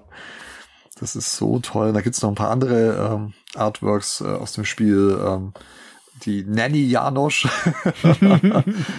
auch sehr schön mit Kinderwagen und ähm, ja, eine, eine, ein Easter Egg an Ghostbusters 1, äh, Slimer mit äh, Hotdog-Wagen und äh, Baby Oscar und äh, ah, es ist so schön. Es ist so schön. Ja. Also, wenn das Spiel nicht kommt, dann bin ich traurig. Ja, ich bin jetzt schon traurig, weil ich weiß, es kommt nicht. Schade. Äh, Verdammt. ich, ich hatte noch die Hoffnung. Ja, es Nein. tut mir leid, jetzt ist das stören zu müssen, aber ich, ich befürchte fast, Ah. dass wir das niemals spielen werden. Und dann bleibt uns nur noch Spirits Unleashed. ja, gut. Ist ja auch Ähm, schön. Ist, ist, ist auch schön, ist auch schön, kann man auch spielen. Gut, Ja. wollen wir noch ein bisschen über die Musik selbst sprechen und dann, äh, damit wir dann wieder Spirits Unleashed spielen können? Das, ist eine, eine wunderbare Brücke, die du da gebaut hast, Danny. Natürlich sprechen wir über die Musik selbst. Okay. ähm, ja, also Chiptune haben wir ja im Grunde genommen jetzt schon abgehakt, genremäßig und so weiter. Ähm, also insgesamt gefällt mir der Soundtrack richtig, richtig gut. Ähm, für, für mich wirklich die, die Highlights sind eigentlich so die, die, ähm, die Pop-Songs vom Soundtrack, also Mhm. weniger die, ähm, die Randy Edelman-Stücke, die hier verwurstet wurden. Also verwurstet klingt jetzt abwertend, aber ähm, da sind auch ein paar sehr, sehr gute Sachen dabei. Ähm, von diesen or orchestralen Dingern ist ja, also finde ich ja persönlich Wankmans Sixth Avenue Strut, ich breche mir immer beim TH ab, ähm, das finde ich sehr schön umgesetzt hier. Ja. Und ähm, A Slime Darkened Hallway ist Oh. für mich ein richtiger Höhepunkt, weil ich da, da gibt's, da gibt's so ein Part drin, wo ich, wo dieser, dieser Bass-Part, Mhm. ähm, der so ein bisschen Wumms hat. Da habe ich dann auch noch mal im Vergleich das Originalstück gehört und ich finde das einfach bei diesem 16-Bit-Ding klingt das irgendwie viel druckvoller und viel unheimlicher. Mhm. Das, das fand ich faszinierend. Ja, ist tatsächlich so. Also mir geht's auch so, die, ähm, der Score ist äh, super umgesetzt. Ähm, ich habe aber trotzdem ein paar, ja, ich habe zwei äh, Score-Tracks, die mir nicht gefallen tatsächlich. Ähm, aber vielleicht erst meine Favoriten. Ich habe extra die äh, Pop-Songs rausgelassen. Tatsächlich Oh, bei meinen okay. Top 3. Weil die alle gut sind, bis auf ähm, eines, wo denen ich, glaube ich, d'accord gehen. Aber äh, das sage ich gleich noch was dazu und Dennis sicher auch. Was so schade ist, was so gut beginnt. Ja. Aber ich habe die Pop-Songs tatsächlich rausgelassen. Äh, weil die alle bis auf dieses eine Stück äh, wirklich super umgesetzt sind. Auch mit Sprachsamples, mit etwas verrauschten Mhm. Sprachsamples, wie es eben früher möglich war, dass da mal halt ein Ghostbusters äh, Sprachsample kommt und so. Ähm, fand ich super. Und äh, meine Top 3 sind tatsächlich äh, Track Nummer 6, Order in the Court. Ähm, mit den Scoleris, weil auch diese Passage kommt, als sie die Packs wieder aufziehen mit äh, Ray und Egon. Ja. Äh, und äh, das ist einfach, das passt so super in die Szene und das ist so heroisch und das ist so ein, so ein toller Moment einfach im Film auch. Und das ist super umgesetzt, wie ich finde. Und äh, bei Order in the Court, da wechseln sich langsame, leisere Passagen ab mit wirklich druckvollen, epischen Melodien. Das finde ich klasse. Dann habe ich äh, Track 10, äh, The Sensitive Side of Dana, weil der trotz dieser Chip äh, Piep Piep Musik, das ist so Piep Piep Musik klingt auch ein bisschen anrüchig. Naja, ähm, auf, alle, auf alle Fälle äh, ist das wahnsinnig äh, schön, melodisch und ganz sanft umgesetzt, trotz diesem, äh, diesem äh, Sound und ähm, geht sehr, sehr gut und weich ins Ohr tatsächlich. Mhm. Also schmiegt sich da ganz schön ein, das fand ich sehr, sehr gut. Und äh, Track Nummer 16 in Liberty's Shadow. Auch wieder so eine heroische äh, Sache, wo sie vor der Freiheitsstatue stehen und äh, ja, das ist auch so ein ein kurzes Musikstück, wo sich äh, ja von Anfang an beim ersten Mal schauen von Ghostbusters 2 vor vielen, vielen, vielen, vielen Jahren äh, sofort eingebrannt hat. Äh, dieses, äh, dieses epische Bild, wo sie da stehen und diese, diese tolle Musik, äh, diese heroische Musik dann kommt. So ganz anders als der Score zu Ghostbusters 1, aber passt zu 2 halt richtig gut. Und das ist, wie ich finde, auch ganz, ganz toll umgesetzt äh, in dieser Chiptune-Variante. Also da hatte ich sehr viel Spaß mit.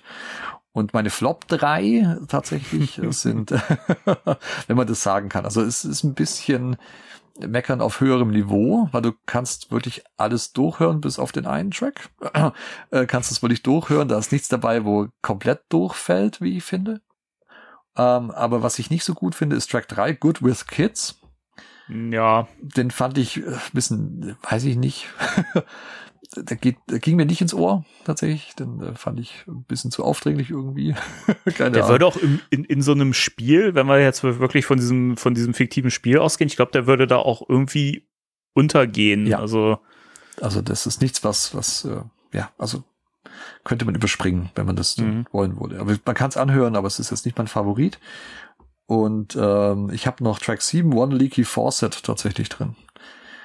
Ja. Und ähm, der, der mir auch gar nicht gefällt. Der hat immer wieder so Pausen drin und ähm, er ist sehr schrill eingespielt, finde ich irgendwie. Also war auch nicht meins. Also das ist halt, da muss ich kurz eindenken, weil das, also das ist im Original, auf dem Originalscore ist das eins meiner Lieblingsstücke, weil Mhm. das so abgedreht ist. Ja. Und da, wie du schon sagst, es ist super schrill und super weird und hat, macht auch irgendwie so ein beklemmendes Gefühl, finde ich super gut. Aber es funktioniert hier in diesem Chiptune-Style leider nicht. Mhm. Also so, gerade weil der Sound halt dann so limitiert ist, dass man diese ganzen squeakigen, abgefahrenen, flirrenden Sachen gar nicht, gar nicht umsetzen kann. Ja. Deswegen funktioniert dieses Stück leider nicht. Ja, da kriegst du diese Nuancen einfach nicht hin und dann wirkt's nur noch, ja, ein bisschen nervig sogar tatsächlich Ja, beim Hören. Genau. Gerade wenn man das Original kennt, wenn man denkt, ja, hm, es ist so weit weg davon und äh. Ja, und dann habe ich ja noch was, äh, was denn und ich äh, gleichermaßen äh, nicht gut finden, denke ich mir. Oh ja. Und zwar Track Nummer 8. Und das ist tatsächlich äh, Ghostbusters von Run DMC.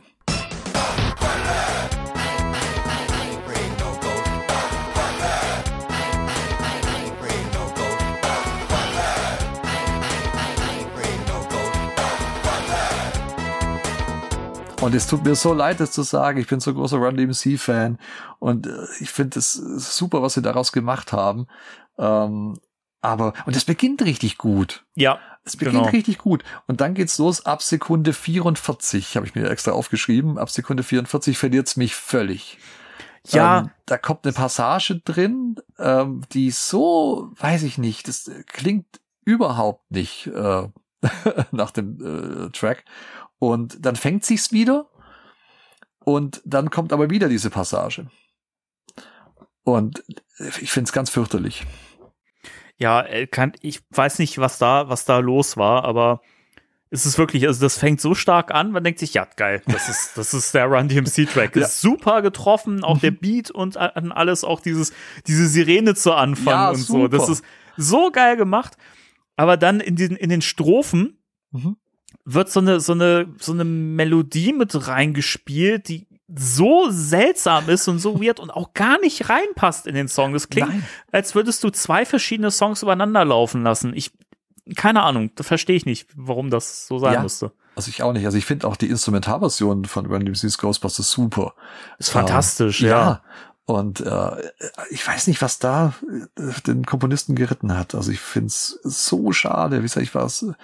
Äh, so angetan, als es losging und dann ja. zerfasert sich so und äh, so schade, dass ich äh, Track 8 tatsächlich, das ist sogar der einzige Track, den ich überspringe tatsächlich. Den kann ich mir nicht ganz anhören. Der ja, ist wirklich so. Also der Anfang, den höre ich ja. immer und danach wird genau. sofort geskippt, weil dann kommt ja direkt auch äh, Flash and Blood, das übrigens auch hervorragend oh, ja, Flash and Blood ist auch toll. Oh. Aber mein, mein, absoluter Höhepunkt auf dem Album oh, ist ja wirklich mit, mit Abstand Flip City. Ja. Flip City finde ich so gut. Ja.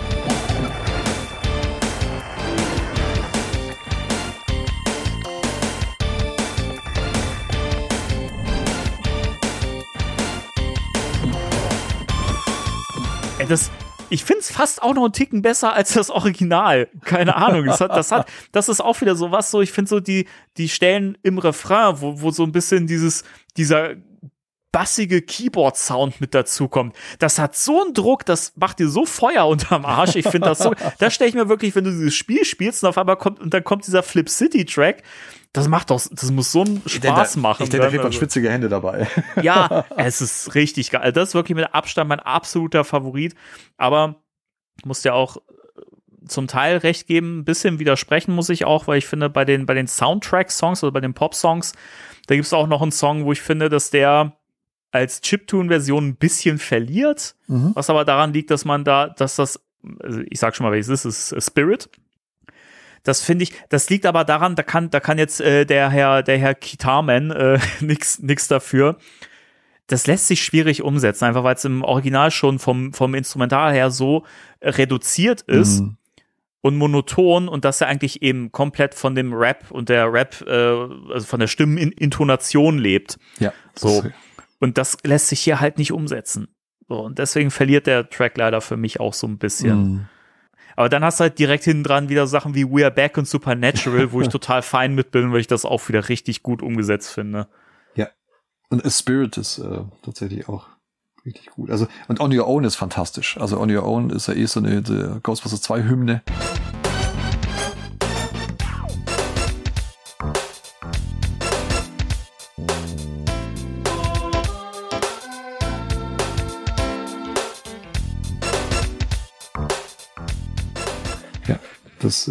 Sehr, sehr schön. Ja, Spirit, ja, hm.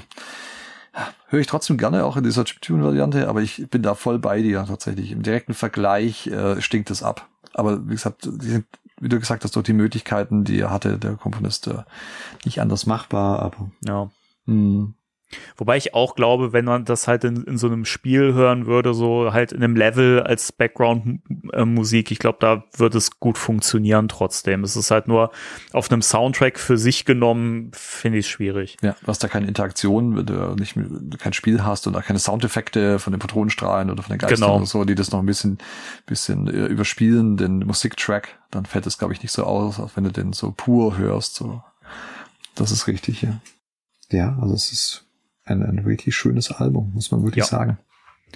Also da geht's eine fette Empfehlung ja, raus. Definitiv. Wie gesagt, leider ist die die erste, äh, also die die Pressung, die wir haben, nicht mehr zu kriegen für 40 äh, Dollar. Aber wie gesagt, wenn man es äh, nur ins Regal stellen möchte und äh, toll finden, dann im Moment, wie gesagt, diese Warped Edition, dann für einen 20 oder einfach der, den Download und äh, dann einfach mal ja eine ganz andere Art von Musik hören tatsächlich, die super umgesetzt ist. Aber wie gesagt, eine, eine fette Kaufempfehlung auch von mir. Definitiv liebevoll gemacht und äh, war was ganz Besonderes, was Ghostbusters 2 auch betrifft. Als nächstes hätte ich gerne die Chiptune-Version vom, äh, vom Ghostbusters Legacy Soundtrack. Oh ja, bitte. Aber auch zusammen mit den, mit den Pop-Songs, Ja. die im Film zu hören sind. Richtig. Dann wäre ich sehr glücklich. Vielen Dank, Shapeshift Ja, Records. vielen schon Dank auch von mir. voraus. Aber wenn einem äh, das gefällt, was ich vielleicht noch ganz kurz anmerken würde, Mhm. ähm, der äh, Komponist hat ja noch äh, einen anderen äh, Soundtrack sich vorgenommen, den Ja. ich sehr, sehr liebe und Danny, du ja auch. Ähm, und zwar von Danny Elfman, den Batman-Soundtrack von äh, 89. Wie ich finde, das beste Batman-Thema musikalisch. Was auch für die Animated Ja. Series äh, verwendet worden ist, zu Recht, wie ich finde. Mhm. Und ähm, das hat er sich auch vorgenommen, der Komponist. Und das Album heißt Gotham 89. Und das ist äh, auf der Seite äh, von Shapeshift Records noch ganz regulär zu haben. Genau. Ich bin auch im Überlegen, ob ich mir das noch hole, tatsächlich. Ja, ich auch, ehrlich gesagt. Aber ich, ich finde die, die Platten selber nicht so schön. Die haben ja Nein. dieses Blau-Rot irgendwie, das finde ich nicht so schön. Aber ansonsten den Rest äh, vom Cover hier wieder und die Innenhüllen, das finde ich auch wieder sehr, sehr schön gestaltet. Also da bin ich auch am überlegen. Ja, ja. Also ich denke, da werde ich, werde ich, denke ich auch noch zuschlagen, tatsächlich. Doch, bin ein wenig angefixt jetzt, weil das eben auch so ein, so ein toller Soundtrack ist. Und der ist so anders als äh, Randy Edelmans Score. Also Ja. von daher bin ich gespannt, dass ich. Aber ich glaube, das werde ich mir holen, früher oder später. Ich bin auch mal gespannt, was in Zukunft kommt, weil ähm, der Herr Kitarman ja auch schon ein bisschen angeteased hat, was er sich so vorstellen könnte. Oh ja, in dem Interview. Ro ähm, ähm, ich glaube, Robocop hat er ja irgendwie an, angeteased und auch so ein bisschen Turtles-mäßig. Also Ja. wenn der was, was Turtles-mäßiges machen würde, wäre ich da au- auch an Bord. Da wäre ich auch dabei, ja. Terminator 2 hat er noch äh, gesagt, ja. Mhm. Und ähm, was war's noch? Turtles. Und, und äh, ja, also auch so, so große Franchises einfach mit einem guten äh, Soundtrack. Also immer her damit, Herr Guitarman. Ja. Dafür steht er mit seinem Namen. ja ich denke auch. Sehr Jawohl. schön. Ja, aber dann haben wir das ja äh, soweit durchbesprochen. Wie gesagt, schaut mal auf sh shapeshiftrecords.com, unbezahlte Werbung vorbei. Und äh, lasst da mal ein paar Eu Euronen äh, da, wenn ihr da was findet, was euch zufriedenstellt. Und äh, ja, damit sind wir für diese Woche raus. Ja, denke, für diese Woche wieder alles erzählt. Wir haben alles gegeben. Wir haben alles, alles, alles, Danny. Wirklich alles. Und äh, ja, es hat wieder unglaublich viel Spaß gemacht. Danke, Ja, Danny. mir auch. Vielen Dank. Doch, freue mich schon auf äh, die nächste Folge. Da ist das Thema ja auch äh, was richtig, richtig, richtig Feines. ja, die, die, die Patronen, also die äh, Patreon-Supporter werden es wieder früher äh, ähm, erfahren. Auch hier, hier, hier nochmal kurz äh, erwähnt, wer uns da supporten möchte, aber bisher gesagt hat, ja, ich krieg da ja so wenig zurück. Ähm, äh, Punkt eins, schämt euch, nein. Ähm, Nein. Es- also es ist so, dass wir, äh, mir ist das bewusst, dass wir es ein bisschen haben schleifen lassen und ich wollte ja eigentlich da auch mehr Exclusives äh, rein, reinbringen, habe ich jetzt sehr lange äh, nicht gemacht und äh, Schande über mich. Aber ab jetzt, was zumindest jetzt regelmäßig äh, kommt, ist wirklich ähm, so ein, so ein Teaser-Bild äh, für unsere Patreon-Supporter, dass die äh, im Prinzip wissen, was Thema im kommenden Podcast ist. Das wird regelmäßig dann gepostet. Und ähm, Mal schauen, wir werden da noch ein bisschen mehr machen. Mal gucken. Äh, wir sammeln ja auch gerade Ideen. Schreibt uns auch gerne, wenn ihr da äh, Ideen habt. spectralradio.gmx.de. Da könnt ihr uns auch äh, erreichen, wenn ihr äh, irgendwie Vorschläge habt und meint, das, das würdet ihr gern äh, sehen oder hören, dann äh, machen wir das gerne. Ja, und Danny hatte eine ganz tolle Idee, äh, gerade für die Patronen, ähm, dass man vielleicht ein wenig über den Tellerrand hinaus blickt und andere Themen behandelt. Ja. Ähm, also es muss nicht zwingend um Ghostbusters gehen. Also Timo, Danny und ich sind, denke ich, äh, recht breit in der Popkultur aufgestellt und was Franchises betrifft. Also von daher immer her mit den Themen. Also Genau, also falls ihr euch einen Werner-Podcast wünscht ja, oder einen Turtles-Podcast ja, nochmal, oder dann, weiß ich nicht, äh, Jurassic Park oder Masters of the Universe. Aber da gibt's schon, äh, na, da gibt's schon das Hemanische Quartett. Äh, die sind fantastisch. Aber wenn ihr irgendein Thema habt, wo ihr denkt, da könnten wir einen Mini-Podcast äh, draus machen, sozusagen, wo wir einfach unsere Meinung oder ein bisschen was erzählen. Ähm, das fände ich äh, eine super Idee von Danny und ja, lasst einfach mal hören da draußen, was ihr davon haltet oder bringt Vorschläge und dann gucken wir mal, ob wir davon was umsetzen können. Genau. So machen wir das. Perfekt. Dann ja, vielen Dank an euch alle fürs Zuhören, fürs Einschalten und äh, wir freuen uns natürlich, wenn ihr auch wieder nächstes Mal dabei seid bei einem spannenden Thema. So viel sei schon mal verraten. Ja. Und es geht ja. bestimmt auch wieder irgendwie um den neuen Film. Mal gucken. Ja, und ich habe sicherlich irgendwelches Merch auch wieder im Gepäck. Ja, ich, ich äh, bis dahin auch. Oh, du ja auch. Fall, ja, stimmt, ne? ja, also genau. von daher äh, auch, äh, das, das lohnt sich. Allein das lohnt ja, sich. Ja, genau. Und ich sag auch äh, danke an alle Ohren da draußen und äh, freue ich mich aufs nächste Mal. Dann äh, schlaf gut, habt einen schönen Tag, wie auch immer, wann ihr das auch immer hört. das hören mag, genau. Und wir verabschieden uns natürlich wie gewohnt mit äh, den Worten 3, 2, 1. Tschüss.